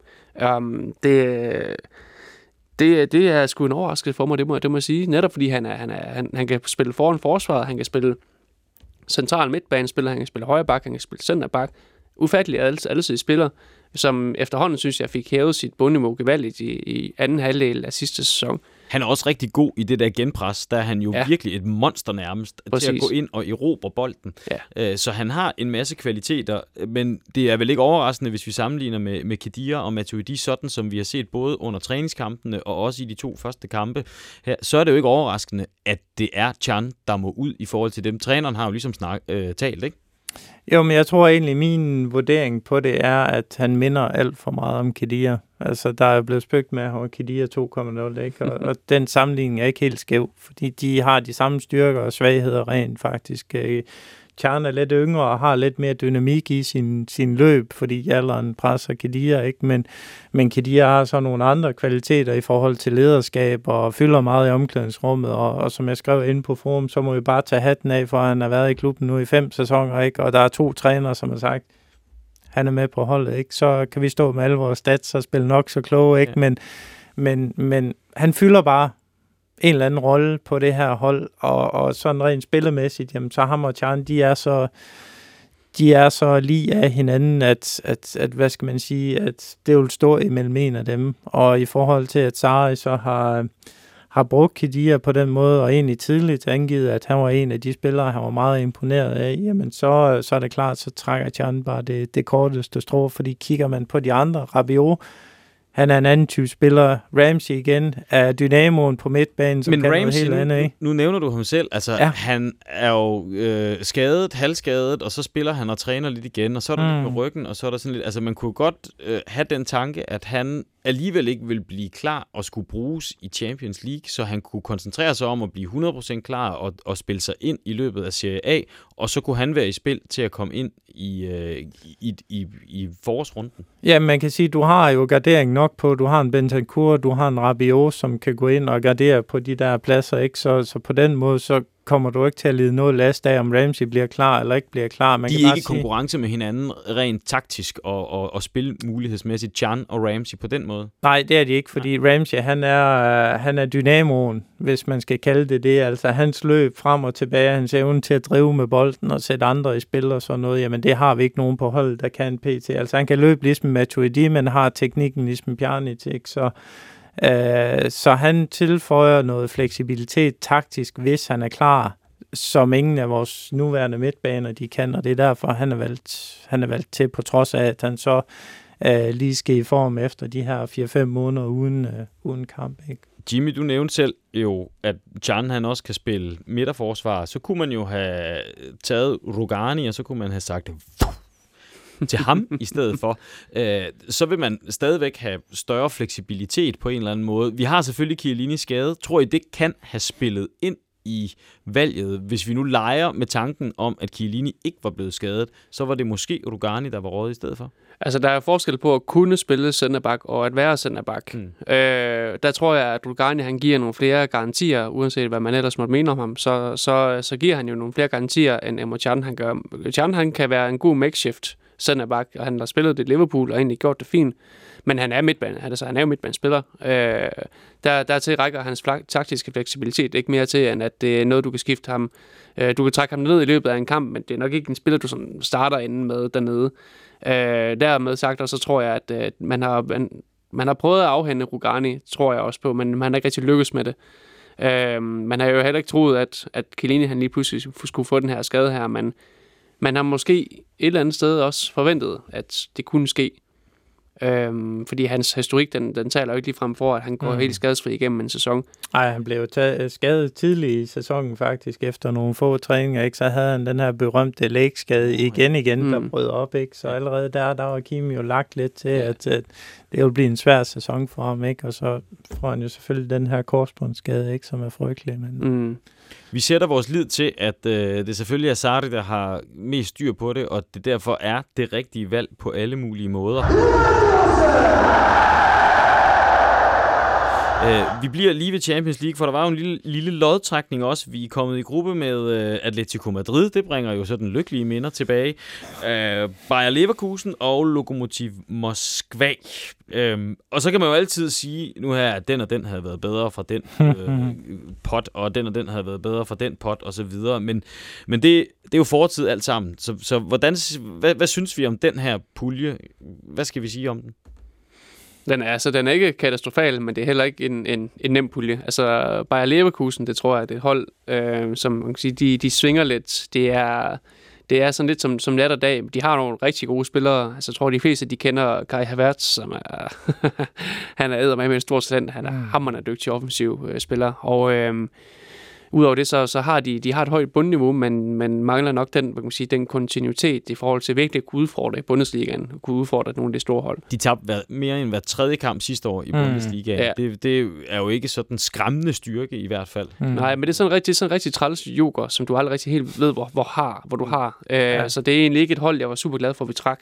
Nej, øh, Nej de har det her X-faktor, som er lidt uforudsigeligt, ja. hvor man kan sige, at det kan være både nat og dag, og du ved sgu aldrig, hvilken mm. dag du rammer den, eller hvordan de præsterer, ikke? Og det er faktisk nogle af de øh, farligste hold at spille imod, det er de uforudsigelige der, som ja, kan både øh, flyve i himlen den ene dag, og så være helt under jorden den anden. Ikke? Så. Og når Bayer Leverkusen er så vigtig, så er det jo fordi, at det både er etteren og toeren, der går videre. Mm. Så, så om det var Atletico Madrid eller nogle af de andre hold, det betyder måske ikke helt så meget. Men hvis vi nu tager alligevel Atletico Madrid, øh, er de så rare at møde i et gruppespil, eller er de rare at møde, som vi gjorde sidste år, i en knockout-kamp? Jamen, der er der ingen tvivl om, at det er sjovere at møde dem i gruppespillet, hvor, øh, hvor det ikke bare er en af os, der skal, der skal videre, fordi de har, jeg synes faktisk, de er et af de hold, som har styrket sig allerbedst her i, i, i sommervinduet, ikke? og jeg forventer faktisk rigtig store ting af den. Forudsat, at supertalentet op i front kan blive ved med at se så giftig ud, som han jo bare gør. Ja, ja. Jo, jo, men altså, der er jo flere spillere, som, som er kommet ind, og, og rent historisk, så er Atletico bare gode til at købe ind. Det, det må man bare mm. sige. Altså, de får fundet de rigtige spillere til de rigtige priser, og så modner de dem, og så skyder de dem med til, til store penge øh, bagefter. Ikke? Men, men jeg synes især i det her vindue, hvor de har fået de her grismand-penge, ikke? Jamen, der, der, er de, der er de reinvesteret dem rigtig godt. Så. Ja. Så jeg synes faktisk, det er, det er dejligt, at vi skal møde dem i gruppespil, og ikke lige kan møde dem i knockouten der i, i de første par omgange i hvert fald. Det, øh, Ja, det har det, jeg det fint med. Den, den tilslutter jeg mig også. Jeg synes, det er, det er et farligt godt hold, uh, Atletico. De er virkelig, ja. virkelig gode. Det var en god øhm, kamp, vi så. Uh, træningskampen imod dem, det var, det var underholdende, mm. uh, og, og de spillede også mere underholdende, ja. end man har set ja. dem længe. Ikke? Måske også på grund af Joao Felix, som jo han ser godt nok giftig ud. Nu snakkede vi om, at, at Bayer Leverkusen er lidt en joker. Altså, det er han jo også. Jo, jo, jo. jo, jo. fast, ikke? Jo, jo. Uh, så, så vi er glade for, at det er egentlig der, vi møder dem. Hvad så med Lokomotiv Moskva? Åh, oh, den kulde derovre. Det, det er, er simpelthen et frygteligt sted at skal hen og spille. Man skal ikke undervurdere den tur derover mm. til. Uh, om vinteren. Ja, om vinteren. Altså, logistikken i sig selv er, er et helvede. Uh, så så, så den, den er jeg faktisk ked af, at, at vi trak, må jeg nok, et, må jeg nok erkende. Uh, de russiske hold, de er, også, det, lyder, det er jo lidt en floskel, det der med, at de er gode fysiske, men, men de er gode fysiske, uh, Lokomotiv Moskva, og Øhm, deres, deres hjemmebane, det er også lidt en, en heksekedel, så det er ikke... Øhm, det er ikke en ønskemodstander, men det er selvfølgelig en, en kamp, hvor vi klarer favoritter naturligvis, og skal, skal gerne hente 6 point imod dem. Mm. Mm. Jo, men altså, vi er jo favoritter i gruppen, altså alt andet lige, ikke? Det, det skal vi kan tage på os, ikke? Og jo, så er der den her nye spillestil, vi skal have ind under huden, ikke? Så, så det er jo selvfølgelig lidt en joker i det, ikke? Men, men på papiret, ikke? Så, så, skal vi, skal vi, så skal vi tage gruppen. E Så havde vi et transfervindue, der lukkede, og vi vendte det jo allerede indgående i, i seneste podcast, og vi må jo erkende, at der ikke er sket ret meget siden. Det lykkedes ikke at sælge nogen, og vi købte heller ikke rigtig nogen, bortset fra han, nordkoreaneren, som jo så øh, er, er sådan lidt fra karate. øh, så ham, ham tager vi en anden gang, synes jeg. Øh, men det er jo derfor, Jimmy, du har øh, den dejlige whisky med, ikke? Skal vi lige øh, tage en lille skål igen jo, her? Jo, vi drikker lige nu her. Så. Sådan ah, der, ikke? Fordi Paul. Jamen, jeg nægter at skåle. ja, altså, vi kan se... Vi kan, ja, vi, vi, gå, væk med, gå væk med jeres lorte I kan ikke se det her, men altså, Paul står demonstrativt med et tomt uh, glas derovre, og vil simpelthen ikke drikke den her fine whisky. Og det er jo øhm. fordi, Jimmy, hvorfor var det, du sådan i virkeligheden tog den her dejlige, dyre, velsmagende whisky med? Jamen, man skal jo fejre, når der sker noget godt i livet, ikke? Og jeg tænker, at når man nu engang har, har undgået den her one-way ticket to hell, også kaldet Circus Wonder, så tænker jeg, why not? Så skal vi da virkelig fejre det. Så jeg gik, uh, jeg gik uh, all in. Nogen ville sige full retard og tog den her dyre whisky med. Ja, det men, vil jeg sige. men øh, nej, det var simpelthen for at fejre, at vi, øh, at vi undgik en vis øh, argentiner og måske kunne holde os til, til en anden. Icardi kom ikke Paul. Øh, du har jo øh, drømt om ham mm. igennem et par podcasts, kan vi godt sige, ikke? Ja, og øh, Wanda. Hvad skal vi... Ja, ikke mindst. øh, altså, hvad, hvad, hvad synes du om det? Uh, jamen, jeg synes, uh, i forhold til refleksionen på det, så er det jo en naturlig udvikling af, at, uh, at vi ikke har solgt heller. Uh, man kunne sige, var Mandzukic Dybala blevet solgt, så tror jeg også, uh, Icardi var kommet til. Så, så det er jo den her dynamik, som vi også har snakket om flere gange, ikke? at der er en dominoeffekt i tingene, ikke? Og, og i hvert fald i Juventus tilfælde, ikke? Jamen, der skulle vi øh, have solgt ud af kassen, før vi ligesom kunne, kunne bringe flere spillere ind. Så, så, så det er jo sådan, det ender en gang imellem, ikke? Men, men det ændrer ikke på, at jeg synes, øh, han kunne have været en fantastisk spiller at, at få på det ind i, i det her system. Nu så det umiddelbart ud til med de rygter, der sådan har været omkring, nu han er jo lånt i første omgang, mm. men den øh, købsoption, som kunne være så videre, den ligger jo øh, noget højere end de der sådan 30-40 millioner, som vi snakkede om, og som vi drømte, og som i hvert fald var fundament, forudsætningen for, at Jimmy og mig ikke øh, gik ud og tog en lykke om halsen. Altså, at hvis man nu kunne få ham til nærmest gratis, mm. som det vil være med 30-40 ja. millioner, ja. så var vi jo sådan måske delvis ombord, eller i hvert fald havde forståelse for det. Nu snakker vi 70-75 millioner. Så er vi vel også deroppe, hvor, hvor man kan begynde at spørge og, til fornuften i det.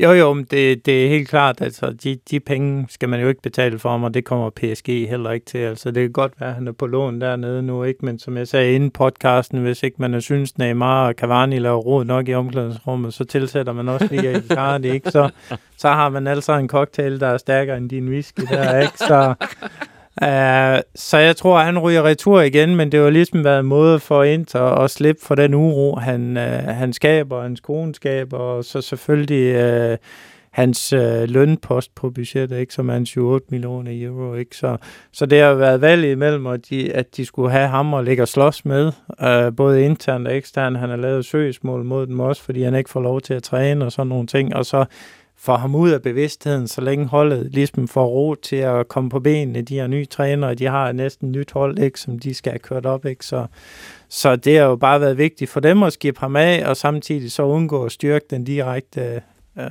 konkurrent, eller ikke direkte konkurrent. Det er længe siden Inter har været i nærheden af førstepladsen, men øh, i hvert fald deres, i deres selvopfattelse direkte konkurrent Juventus. Ikke? Så, men de, øh, altså, de forlængede jo så også øh, hans kontrakt ja. så vidt jeg, jeg kunne forstå, at, øh, at han, han ryger i hvert fald ikke på, på fri transfer længere, så øh, jeg tvivler egentlig på, at, at han stadigvæk sådan er en seriøs kandidat til, til næste år også. Jeg ved, jeg ved ikke, Øhm, hvor, hvor lang tid var det, han fik forlænget til? Det er et år. Det var kun han et år? forlænget med, ja. Okay. Og det er jo for at undgå, at, at ja, han, han bliver stillet i en lukrativ position og kan presse klubben yderligere. Ikke? Så, mm. så hvis de skulle sende ham afsted på, på leje i år, ikke, jamen, så var de nødt til at have et år mere at gøre med i forhold til ikke at blive, blive presset på øh, eventuelt udløb af kontrakten.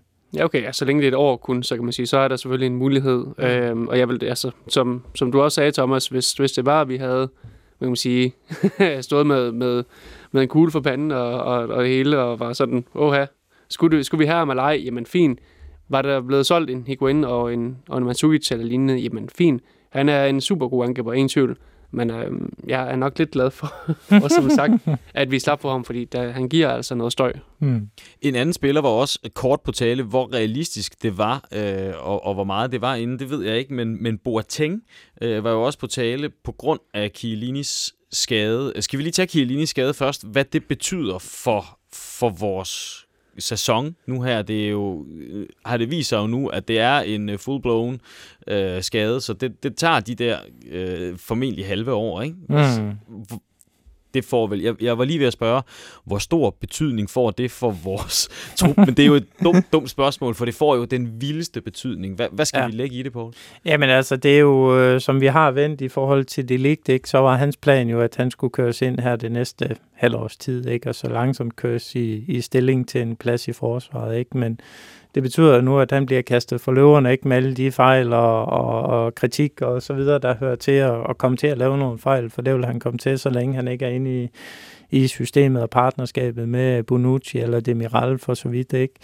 Øh, og så er det klart, at kaptajnen, at han ikke er på holdet, det er, det er kæmpe tab. Jeg så så i dag, at Øh, at man mener, at han kommer til at sidde fast på bænken mm. som kaptajn uden at spille, men alligevel hans indflydelse i truppen er, er, er så vigtig, at man tager ham med. Ikke? Ja, det må de jo vurdere. Der kan man vel godt som udenforstående tænke, altså, hvad kan det betyde? Ja. Altså, så, så kan han sidde derude og blomstre. Men det er så, fordi man ikke selv har spillet fodbold, man ikke forstår det. Fordi det at, at have en, en, en fakkelbærer som uh, Chiellini, uh, der kan fagne over alle, ikke? Og, at skabe den her gejst, og om nogen indgyde den her kultur sammen med øh, Bonucci og Buffon. Ikke? Der er ikke ret mange af dem tilbage. Ikke? Den fakkel, den skal ligesom gives videre, ikke? og der er han en af dem, der, der skal indgyde den her kultur ved de nye spillere, der også, der også kommer til. Så han bliver rigtig, rigtig vigtig, også i sparring i forhold til det ligt og det Miral i, i forsvarsdelen. Ikke? Men også sådan, at det konkret betyder noget, at han sidder derude. Det er vel ikke det taktiske i løbet af kampen, hvor det betyder noget. Der er det, nej, mere, nej, der er det mere sådan den åndelige del af ja, det, er der, det. kan, der det kan det. have en indflydelse. Det er det, ja. Hvis man er i tvivl om, hvad det kan give, så skulle man måske prøve at se, hvad hedder det, øh,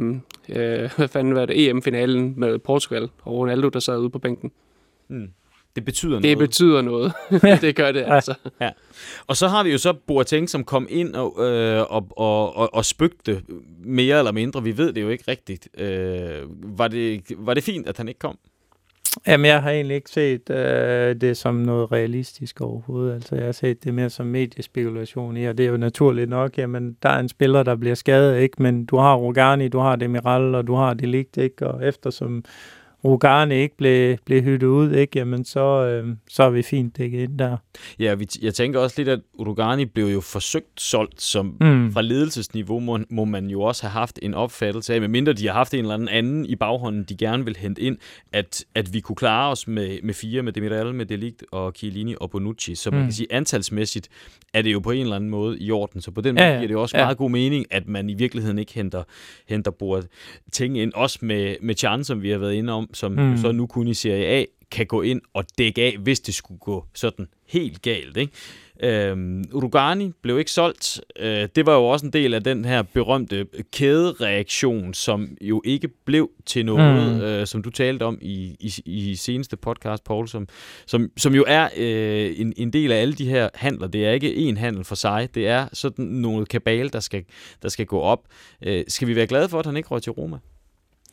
Nej, jeg tror egentlig, at Rogani skal være lidt ked af det, fordi der er ingen tvivl om, at, at Juventus har vejet ham og fundet ham for let. Uh, det ser man også i forhold til både de lig selvfølgelig kommer ind, det kan man så vurdere. Han, Rogani kommer aldrig på det niveau, men, men en Demiral, som også tydeligvis er foran Rogani i, i hakkerorden, ikke? Jamen, det er jo klart signal til ham om, at han, han kommer ikke til at figurere mere i, i Juventus. Så for hans vedkommende er det da klart en, en bed, at han ikke kommer afsted, og det kan jo... Altså, jeg tror mere, det er egentlig er klubben, der har, der har øh, hvad hedder det, sat sig imod i sidste ende og sagt, jamen nu bliver Kilini skadet, så kommer du altså ikke nogen steder. Mm. Sådan fungerer det også. Det lykkedes jo heller ikke at få skudt uh, Dybala afsted. Ham mm. er vi også nødt til at nævne. Han fyldte også rigtig meget i, uh, i seneste podcast. Ja. Glad for, at vi stadig har Dybala Jimmy. Jeg ved, vi er glade. Ja, altså, øh, jeg må jo, jeg må jo erkende, at øh, jeg havde ikke set, at Higuain han kunne præstere, som han, som han har gjort. Jeg havde på ingen måde forestillet mig, at det var den konstellation, vi skulle, vi skulle havne i. Øhm, med det sagt, så, så tror jeg selvfølgelig, at, at Dybala han kan komme til at spille en stor rolle i den kommende sæson her. Det har forhåbentlig givet ham et ordentligt los i røven i forhold til at kunne tage sig sammen. Nu må vi se. Mm. Øh, altså, man kan sige, uden for banen, det er det, jeg taler om. Mm. Øhm, men, øh, men han er ikke starter. Og altså, vi, vi ser jo en Dr. Skoster, som, som jeg har i hvert fald været meget spændt på at kunne se, hvordan, hvordan i verden kommer han til at, at, præstere, fordi han har været lidt et wildcard, han er meget svingende. Øhm, han har leveret indtil videre. Nu har vi spillet to kampe kun. Ja, vist, okay. Øhm, Ronaldo, han er, han er selvskrevet, og så har vi Higuain, som, som Paul siger, det er en ny Higuain, åbenbart, vi har, vi har fået til klubben. Meget spændende. Han har også nummer 21, så det er en helt anden spiller til sådan ja. øhm, Men Dybala, han, øh, vi, altså vi har, vi har Dybala, vi har Bernadeschi ude på, man må sige, på bænken blandt, blandt andet. Øhm, så der er, der, er noget, der er noget at skyde med, at vi kommer til at spille mange kampe. Men øhm, det er op til Dybala at vise til træning, om han kan slå enten Higuain eller Dr. Costa af på den ene eller anden måde. Og det tror jeg, det bliver svært, men vi har brug for den bredde. Vi kommer til at spille mange kampe. Hmm.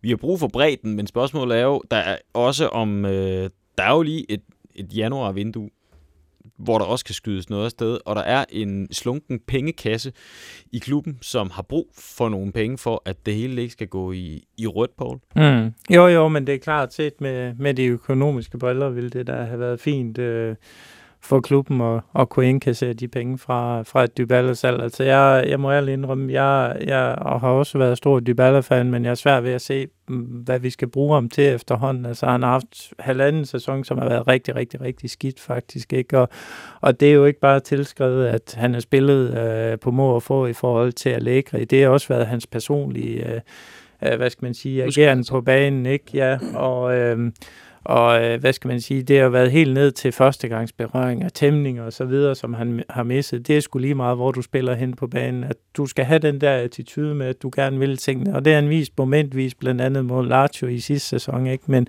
men der er alt, alt, alt for langt mellem snapsene. Ikke? Og, og i forhold til nu... Øh, Saris system, ikke, hvor vi snakker Higuain, er selvfølgelig det, at hans genkomst øh, er rigtig spændende, ikke? Men, men som vi også snakker om, jamen, så er han den eneste på holdet, der reelt kender sig spillestil. Han er den, der kan være med til at indgyde det hurtigere, så han kommer ikke til at slå Higuain af. Mm. Det kommer ikke til at ske. Og så kan man kigge på de to uh, kanter, ikke? Jamen, Ronaldo slår han ham af. Hartley. Uh, så er der Douglas Costa, ikke? Som, som nok har været vores joker nummer et uh, i de her kampe, ikke? Og, og Sarri spiller gerne med spillere, der har fart og dynamik. Og Dybala kan en masse ting med bolden, men fart og dynamik er ikke to, øh, to af de, de ting, der er indbefattet deri. Så, øh, så derfor så den her snak om, hvor han egentlig passer ind hen, jamen den er faktisk ret berettiget, fordi de roller, der ligesom er i, i, i, i de forreste tre, ikke, jamen der har han ikke lige de attributter, der ligesom skal til for, at han er en naturlig afløser på nogle af pladser. Men han vil så formentlig kunne, kunne spille en rolle, og der er jo også andre spillere, som han kunne konkurrere med, hvis vi snakker Bernardeschi for eksempel, mm. øh, som jo absolut heller ikke har opfyldt det store potentiale, Nej.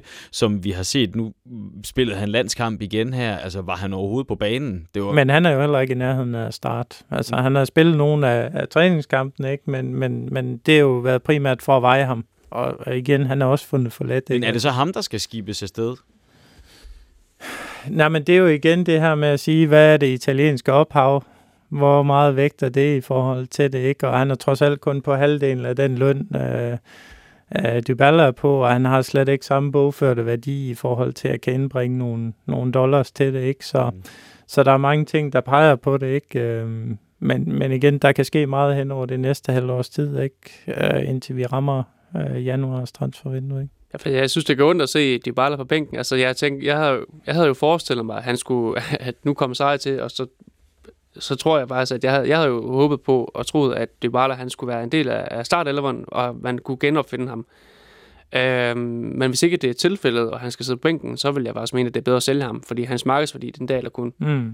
øhm, ved at sidde derude. Og ja. så er det bedre at få en anden person derude, der, der kan acceptere rollen som, mm. at jamen, du er måske ikke den, der skal spille fra start af hver gang, men du kommer stadigvæk til at være en vigtig del af truppen. Dybala, han, han er typen, der skal spille fra start af. Ja, det er jo en af grundene til, at man har forsøgt at sælge ham. Det er jo, at han kommer fra halvanden dårlig sæson, ikke? hvor man kan sige, der har helt op og ringe, han scorede de her 22 kasser i, i for et par sæsoner siden, ikke? Jamen, der var hans værdi over 100 millioner, ikke? Nu er vi på 70, eller det vi hørte, øh, Tottenham var inde og byde på det, ikke? Og, og kommer han ikke til at spille i år, ikke? Jamen, så er vi nede på 50. Så det går rigtig, rigtig stærkt den vej, ikke? Så derfor så har man jo også valgt at sige, jamen, kommer vi til at bruge ham? Nok ikke så meget, at vi kan opretholde hans værdi. Så kan vi sælge ham nu? Så ud fra et økonomisk synspunkt. Og jeg ved godt, at fans, der er rigtig mange Dybala-fans, som, som synes, han skal spille og så videre, ikke? Men, min objektive vurdering er bare, at han passer simpelthen ikke ind i, i det her system, fordi han excellerer ikke på nogle af de punkter, som, som han skal konkurrere med Ronaldo, Higuain og, og Costa. Og der er vi så en lille smule uenige, fordi han kan bare nogle andre ting. Det kan godt være, at han ikke har Costas mm. speed, men han har stadigvæk, hvis, vi, hvis han kan komme i form, så har han jo stadigvæk evnen til at drible, og han kan også sætte en mand, og han er giftig ude på kanten af feltet, når han er der, hvor vi nu kan se, mm. at vi har 5-7 spillere, når vi angriber. Så han har en hel masse ting, plus Costa, de der eksplosive spillere, der har det, de har altså også risiko for muskelskader mm. og, og alt muligt. Jo, ikke? Så, jo, jo. Så, så derfor så kunne man også godt regne ind i det, at, at vi har behov for nogle erstatninger op i, i, i, i den forreste mm. kæde, som men det er virkelig som, kan gå ind. Ikke? Men det er, som Jimmy han siger, det man bør gøre, så jamen, det er at sælge Dybala og så gå ud og finde en mindre øh, spiller i, i den forstand, som så også passer ind i systemet i stedet for, som, som er er målrettet den måde, øh, Sarri vil spille på. Fordi introducerer man Dybala, så skal man gå på kompromis i forhold til den måde at spille på. Så skal han være eksempelvis falsk nier. Øh, og det giver en helt anden måde at spille på end øh, en, øh, en traditionel Higuain øh, som, som er meget mere bokstypen. Men det har Sarri jo også gjort. Jeg, jeg, jeg, jeg, jeg ser simpelthen ikke på samme måde som dig. Jeg, jeg kan sagtens se ham mm. i den måde, Sarri spiller, men det, det må jo være Sarri og ledelsen, der, der ja, ja, ja, vurderer det i sidste ende. Ikke? Men, øh, ja. ja, jeg så ham også gerne ud på, på den højre kant, øh, men altså hvis det er, hvis det er Dr. Costa, som har vist, at han er, han er bedre til træning, jamen, så er det jo sådan, det er. Øh, men ja, altså, jeg, må, jeg må også tilslutte mig Thomas med, at jeg tror godt, at, at, at han ville kunne være en rigtig, rigtig god mand derude. Mm. nu rækker Kan jeg have Dybala whisky? Nu rækker du ud efter Dybala whisky. så. så. Vi er nået til det herlige sted i øh, podcasten, som vi kalder for Fortissimo-runden. Det er hurtig-runden, hvor vi tager nogle af de spørgsmål, som I kyler i hovedet på os inde på øh, Juventus Danmarks debatforum på Facebook. Og øh, nu snakkede vi lige transfervindue før, og øh, Michael Kalledal skriver, Hey drenge, tak for fed podcast. Selv tak, Michael. Jeg kunne godt tænke mig at høre, hvorvidt I mener, at der kunne være hold i rygterne om, at da, da, da, da, Neymar han skulle skifte til os. Jeg mener jo, man kunne forestille sig, at vi skulle hente ham endnu en gang for at booste sponsorindtægter og trøjesalg. Når Cristiano er måske på vej væk om et par år, så skal vi jo have en aftager i form af en megastjerne. Her ligger Neymar vel til højre benet. Mm, ja. Jeg ved ikke lige helt. Altså, jeg, jeg, jeg tænker jo, at, at Cristiano han har i hvert fald, i hvert fald to gode år i sig nu. Øh, som det mindste. Han er trods alt i en anden fysisk form end, end de fleste. Og øhm, så, kan man sige, så længe han stadig har, har skarpheden for mål, så mener han, at han er spiller, der virkelig kan, kan give et hold værdi på banen, ikke kun udenfor. Neymar til den tid, jeg ved, jeg ved ikke, hvor han er til den tid i forhold til hans talent, fordi der er så meget hul om hej omkring ham og hans person. Og vi ser jo alt andet lige ofte, blandt andet hvis vi tager Ronaldinho som eksempel, at øh, de, de, de gode, glade brassere, at de godt nogle gange, når de kommer op imod de 30, kan blive sådan lidt, uh, sådan, uh, kan, falde, kan falde lidt af på den. Det skete for eksempel for Ronaldinho, for, for nu bare at nævne en. For at nævne en, ja. Panikalderen. det. Lad os bare kalde så det Så nævner vi ikke Adriano fra Inter, der er gangster nu, vel? Nej. Nej. Det er jo rigtigt. Man, man ved jo ikke, som man kan sige, øh, og også bare, som du siger, den almindelige timing i forhold til Ronaldo. Havde Ronaldo været to år ældre, så vi stod og skulle skifte ham ud, så ville det måske kunne have givet mening et eller andet sted, men det gør det vel ikke nu, som vi ser det, eller hvad, på? Nej, altså Ronaldo er jo en transaktion, som ikke kan sammenlignes med noget som helst andet. Han har fået vores aktiekurs til at booste 60 procent, ikke? Det vil Neymar aldrig gøre. Hmm. Uh, Sociale medier boost, det kommer, ja, det, det kommer vi ind om uh, ja, der er en masse økonomi i det, som, ja. som, som har legitimerede transaktionen af, af Ronaldo, som aldrig nogensinde vil finde anvendelse på en, på en spiller som Neymar. Og så kan man sige, alt det sportslige kender vi jo alle sammen til, hvordan han, han opfører sig der, ikke? Og så kan man mene om Ronaldo, hvad man vil, men, men han har om nogen vist, at han er en teamplayer, øh, efter han er kommet til Juventus. Det, det tror jeg ikke, du får i samme, øh, øh, samme grad med, øh, med Neymar, som Jimmy nævner, ikke? Jamen, sydamerikaner er sgu bare en, en svær størrelse at have med at gøre. Det, er, Selv, ja, det selve historien. transaktionen, altså i forhold til, at hvis man skulle købe Neymar, så ville han blive noget dyrere end Ronaldo. Ja, ja, ja, jo, jo. Der er også tale om 100 millioner plus Dybala, ikke? Det var det, som rygterne gik på, øh, mere eller mindre verificeret. Øh. Jo, men der er, ikke, der er ikke noget hold i det. Altså, alene hans løn ligger lige så høj som, som Ronaldo, ikke? Øh, og så øh, de der 40, vi, vi er på vej mod i minus, ikke? Jamen, det er jo lige pludselig blive til 60, 70, 80 millioner, ikke? Så vil det hurtigt få, få ben at gå på, ikke? Så... René Rix Olesen skriver, hvis mit spørgsmål kan nå at komme med, og det kan det heldigvis, så vil jeg gerne høre jeres holdning til det der med, at man måske, og det her det er sagt i citationstegn, hænger spillerne lidt ud i offentligheden. For eksempel prøver at presse Dybala væk, og senest chance som vi også har været inde omkring. Intet af det er super kønt. Vi er vant til at sige, at i Juve er man en del af familien, men går vi reelt ikke lidt imod vores egne principper nu?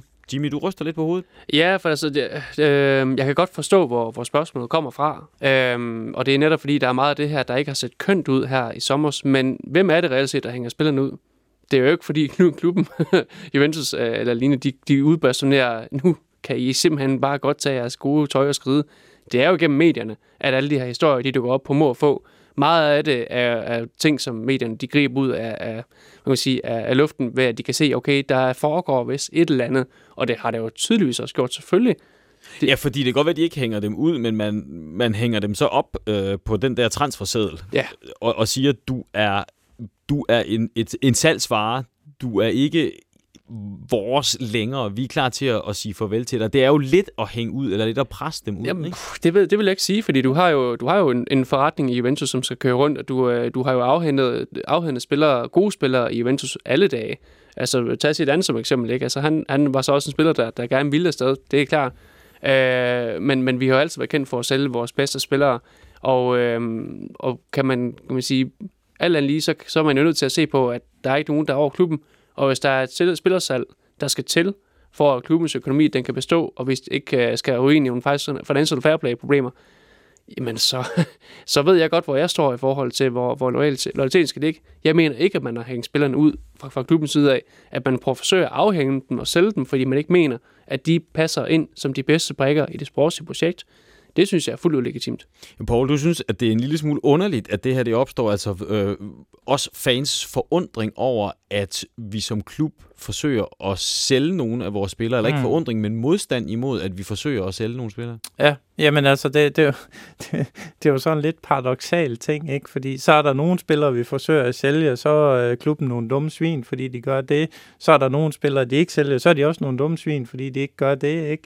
Ja, altså, at vi skulle have været af med Kadir og ja, vi skulle have været af med Kadir. For længe. Hvorfor ja, ja, har vi ikke solgt ja, ja. dem, altså? Ja, præcis. Ja. Og, og når det så er favorites, ikke? Som, som de baller og så videre, ikke? Jamen, så må vi gud noget og trøste os, ikke? Øh, ikke sælge dem, ikke? Det er jo... Øh, det er, jo en, det, er jo, det er jo en mærkelig holdning at have til tingene, ikke? Og meget af det, som Jimmy siger, men det er jo skabt på baggrund af mediespekulation, og meget af det har ikke holdt i, i virkeligheden. Der er nogle ting, øh, som foregår, det er klart, men, men det er jo igen en dynamik mellem en købende klub, en sælgende klub, og i sidste ende spilleren, som tager beslutningen om, hvor vi hen, hvor vi ikke hen. Og når du synes, at det er en mærkeligt, at man kan brokse over det, hvorfor, hvorfor, hvorfor er det så det? Jamen altså, det, det handler om, nu har vi skrevet på det her Champions League i, i rigtig mange år efterhånden, ikke? og det er altid kommet til kort på, at vi har haft en forholdsvis smal trup. Vi har haft en god trup, men vi har haft en smal trup. Sidste Champions League-finale, vi stod i, skiftede vi Lemina ind, da vi skulle rigtig angribe. Ikke? Nu har vi Bernadeschi, vi har Dybala, vi har Mandzukic på bænken, og vi har en trio foran bestående af Ronaldo, Higuain og Douglas Costa. Ikke? Det er bredden, der skal gøre, at vi kan vinde Serie A, vi kan vinde Copan, vi kan vinde Champions League. Det er det, der kommer til at afgøre det, når vi kommer hen til, til foråret. Så jeg kan godt forstå, at folk de har apati mod øh, nogle enkelte spillere osv., som de ikke føler samme relation til, som ikke er lige så øh, sprudlende som eksempelvis en, en Dybala. Men om noget, så viser Napoli-kampen jo bare, at det er nogle andre spillere med en, an, med en anden motivation og, og ja, nogle helt andre metrics, som er kommet på banen, ikke? Og og kan vi få den til at spille sådan øh, på nuværende tidspunkt, og samtidig så har vi ikke kørt vores bedste våben i, i stilling endnu, de nye spillere, der er blevet hentet ind, ikke? Jamen, det er det, der skal til for, at vi vinder. Jeg supplerer lige, fordi Jeppe Jørgensen han skriver altså, at ledelsen virker øh, lidt mere kyniske i beslutningerne, øh, og om, om det måske er bevidst, eller om det også er, er desperation. Vi har været lidt inde omkring det. Mm. Altså det her med, at det virker som om, at, at jamen, der er jo næsten, næsten ikke en spiller, der ikke har været forsøgt solgt. Øh, man kan vel godt være lidt kritisk over for ledelsen i, i den henseende også, ikke? Jamen, jeg synes egentlig, at kynismen, hvis man skal snakke om det, startede allerede tilbage øh, med Del Piero.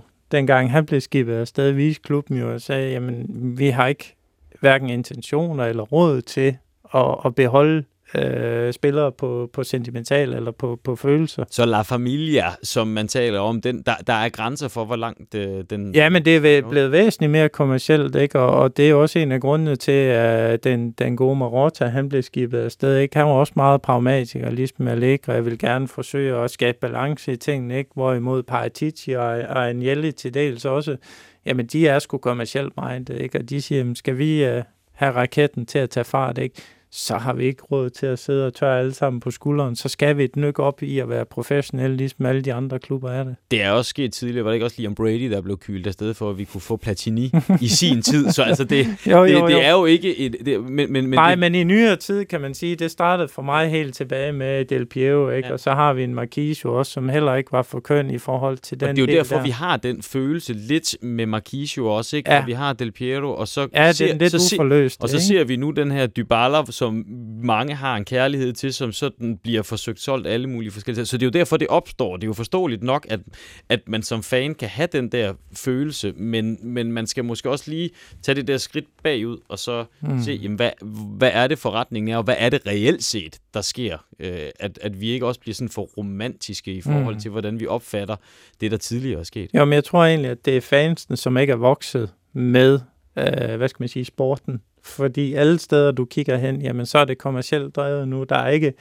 der er ikke ret mange romantiske klubber tilbage, og det her med spillerloyalitet, en spiller, der bliver 10 år i samme klub, jamen det eksisterer heller ikke længere. Altså det er business for både klubber, men også for spillerne, ikke? Og det må man bare forholde sig til, at det er den transaktion, der, der, der kommer til at ske.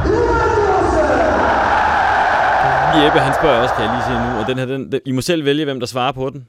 Øh, hvad foregår der helt præcis på ledelsesgangen? Kan I ikke lige sige det? Ej, det, men det er, jo, det er jo udfordringen. Det er det aner vi jo ikke, og det er der ingen, der aner. Vi kan jo, vi kan jo kun se på, hvad bliver der, hvad bliver mm. der forhandlet, og hvad, hvad sker der, og hvordan kan man så fortolke ting ind i det? ikke? Fordi det er jo et stykke hen ad vejen gætværk ja. og fortolkning af det, vi står og laver. Ikke? Så, så desværre, Jeppe, den, den tror jeg altså ikke helt, øh, helt du kan få. Jeg synes, gang. jeg synes i øvrigt, noget af det, der er rigtig interessant at se, det er, at øh, Øh, blandt andet ind på vores egen side, nogle af de journalister, vi typisk har bruger, vi har brugt meget de sidste 5-6 år, eksempelvis Di Marzio og så mm. videre, jamen han har stort set ikke haft en transfer rigtig den her sommer for, for Juventus, ikke? og han plejer at være først ude og være meget pålidelig med sine efterretninger og så videre, ikke? Men, men det er jo bare et tegn på, at, at den her hvad skal man sige, undergrund af informationsformidling, som før har været, fordi det har været sådan lidt blødt, den er også blevet fuldstændig kottet nu. Det kan du se tydeligt på de, de her uh, kilder, de sidder og fisker nu rundt, og i stigende grad, jamen, så kommer de til at opfinde ting. Altså, uh, Montblano var jo var det bedste ja. eksempel, ikke? Der var Guardiola, der var Pogba, og så videre, og så videre, ikke? Men det er jo desperation af at sige, at konkurrencen omkring det her mediesalg, det er så benhårdt efterhånden, og de øh, kong, øh, journalister, som tidligere har fået de her informationer, der er bare lukket nu. De får ikke lundserne. De får ikke lundserne nu, Nej. så de skal arbejde væsentligt hårdere for at komme frem til de her nyheder. De får den senere, og meget af det er bare noget gætværk, de er nødt til at stykke sammen.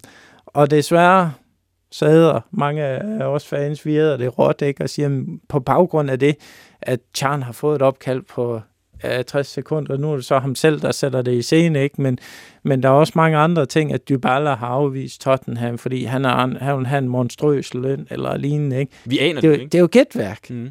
Og ud fra det, jamen, så danner fans bare en holdning over at sige, at det er klubben, der er nogle dumme svin. Men der er ingen, der ved, om det er Dybalas agent, der har plantet den historie og sagt, jamen, det er et redskab for os til ligesom at sige, at vi har vores egen agenda mod klubben. Der er bare ikke ret mange fans, der tænker, den vej over at sige, jamen, der er både spillere her, og der er klub her, og der er agenter, og alle sammen bruger de her medier til at fremme deres forskellige agenter. Men mere kynisme, det er der vel ingen tvivl om, at ledelsen udviser, hvis vi nu skal fortolke på det, vel? Nej, jeg står lidt og ryster på hovedet, fordi jeg synes jo egentlig ikke, at vi er mere kyniske, end vi var, end vi var dengang vi havde uh, Mochi, uh, Kiliardo og Bottega uh, i triaderen. Mm. Uh, der, der blev der også truffet nogle, nogle hårde beslutninger, og der blev handlet uh, på nogle lidt, uh, på nogle lidt sjove måder, ikke? Uh, legendariske, legendariske måder. Uh, jeg, jeg, jeg, jeg tror bare, at vi bliver mere eksponeret for det igennem medierne, med at nu sker der det, nu sker der det, og medierne, de spiller jo også på følelserne konstant, fordi øh, vi, øh, fans, vi, vi æder det råt, vi lapper det i os, og vi, øh, vi, vi føler nærmest, at med den, al den eksponering, der er via jamen, hvad kan man sige, internettet og Instagram, og jeg ved ikke hvad, jamen, så kommer vi tættere på spillerne, vi kommer tættere på følelserne og tættere på klubben, men det gør vi jo egentlig ikke et eller andet sted. Det gør vi jo ikke, for vi ved ikke, hvad der foregår. Og jeg synes ikke, at, at, at det er hvad det, cold, hard business, at man sætter en spiller til salg, fordi man ikke mener, at han passer ind i det sportslige projekt på tilstrækkelig vis. Det har det jo altid været. Sådan har det alle dage været. Øhm, jeg tror, at det som sagt, øhm, Paul, du siger det med, at vi føler et eller andet sted ikke med fodbolden øh, som fans, men jeg synes egentlig ikke, at lige på det punkt, at ting har ændret sig så frygtelig meget, vi er bare meget mere eksponeret over for det i dagligdagen, og vi får det tættere på kroppen, føler vi. Men jeg synes ikke, at ledelsesgangen har ændret sig så frygtelig meget igen, hvis jeg skal være helt ærlig. Og nu sagde I selv, at vi æder det råt, det her, så vi skal lige have et spørgsmål med fra Danny også. Han er med her med, hvis I tre skulle strikke en træretters menu sammen. Hvad, hvad vil det så være? Hvad skulle, hvad skulle vi have at spise, venner? Oh, altså, jeg tror, hvis vi nu skal holde den italienske, så kunne vi godt lægge ud med en rigtig lækker, hvad hedder det, rejerisotto. Øh, krydret med en, en ravioli, som, uh, man sige, hvor vi har lidt, i stedet for olivenolie til døbelse, så skulle det være prydet med, med hvad hedder det, en tårer fra, fra Interfans, der finder ud af, at de ikke vinder noget igen i år. og så selvfølgelig slutte af med, med en god sorbet dessert øh, med det her gode Macallan whisky til, uh, til, hvad kan man sige, til drikke. Så tror jeg er okay. Jeg har jo gået med en banana split. En banana split. til alle tre retter. jeg tænker, det betyder ikke så meget, hvad jeg spiser. Jeg tænker bare, at øh, så længe øh, jeg spiser af en Scudetto-tallerken og drikker af pokalen med de store ører, så er jeg tilfreds. Og med det er der tilbage blot at sige tak, fordi I lyttede med derude i øh, podcastland. Jeg håber, at I hyggede jer lige så meget, som vi gjorde, og drak lige så fin whisky, som vi gjorde. Tak, Jimmy, for den. I som altid øh, velkommen Nej, tak. til... Nej, tak. Der er ikke noget der. I er som altid derude velkomne til at kommentere på det, som I har hørt. I må meget gerne like og anbefale det, hvis I da har lyst til at gøre det. Giv det nogle tomler op, eller point, eller anbefalinger, eller hvad man nu gør i din podcast tjeneste. Giv os også gerne stjerner, dem samler vi på næsten lige så ivrigt som Juventus gør det. Vi jagter den fjerde, ikke? Husk også at følge med på øh, Facebook-siden juventusdanmark.dk øh, og også Juventus Danmarks debatforum på øh, Facebook. Der, det er der, det sker, ikke? Det er der... Øh, alle nyhederne kommer. Det er der, du får at vide også, hvornår vi er klar med en ny podcast, medmindre du selvfølgelig abonnerer på os, så det kan du også lige så godt bare lige gøre. Så dukker det op helt af sig selv. Jimmy og øh, Paul, tusind tak, fordi I var med her. Det har været en uh, sand fornøjelse. Ja, selv tak. Selv tak. Ja, og citatet til dagen og vejen, som det så hør og bør. Jeg har fundet det uh, inspireret jo af en ny afdeling i Juventus Museum, tilegnet legenden Gaetano Schirea, der med knap 400 kampe for Juventus var en af verdens bedste forsvarsspillere. En af kun fem spillere i Europa, der har vundet alle internationale klubtrofæer og i øvrigt også jo er verdensmester. Han var udset til at spille en blivende rolle i Juventus, men han døde på allertragiske vis i 1989 i en bilulykke. Og citatet, det lyder sådan her. Jeg har stjålet noget fra hver af de trænere, jeg har haft. Fra Parolo evnen til at styrke unge mennesker, fra Trapattoni evnen til at holde omklædningsrummet sammen, fra Marchesi sindsro og fra Bersot den ekstraordinære menneskehed, der er grundlaget for enhver succes. E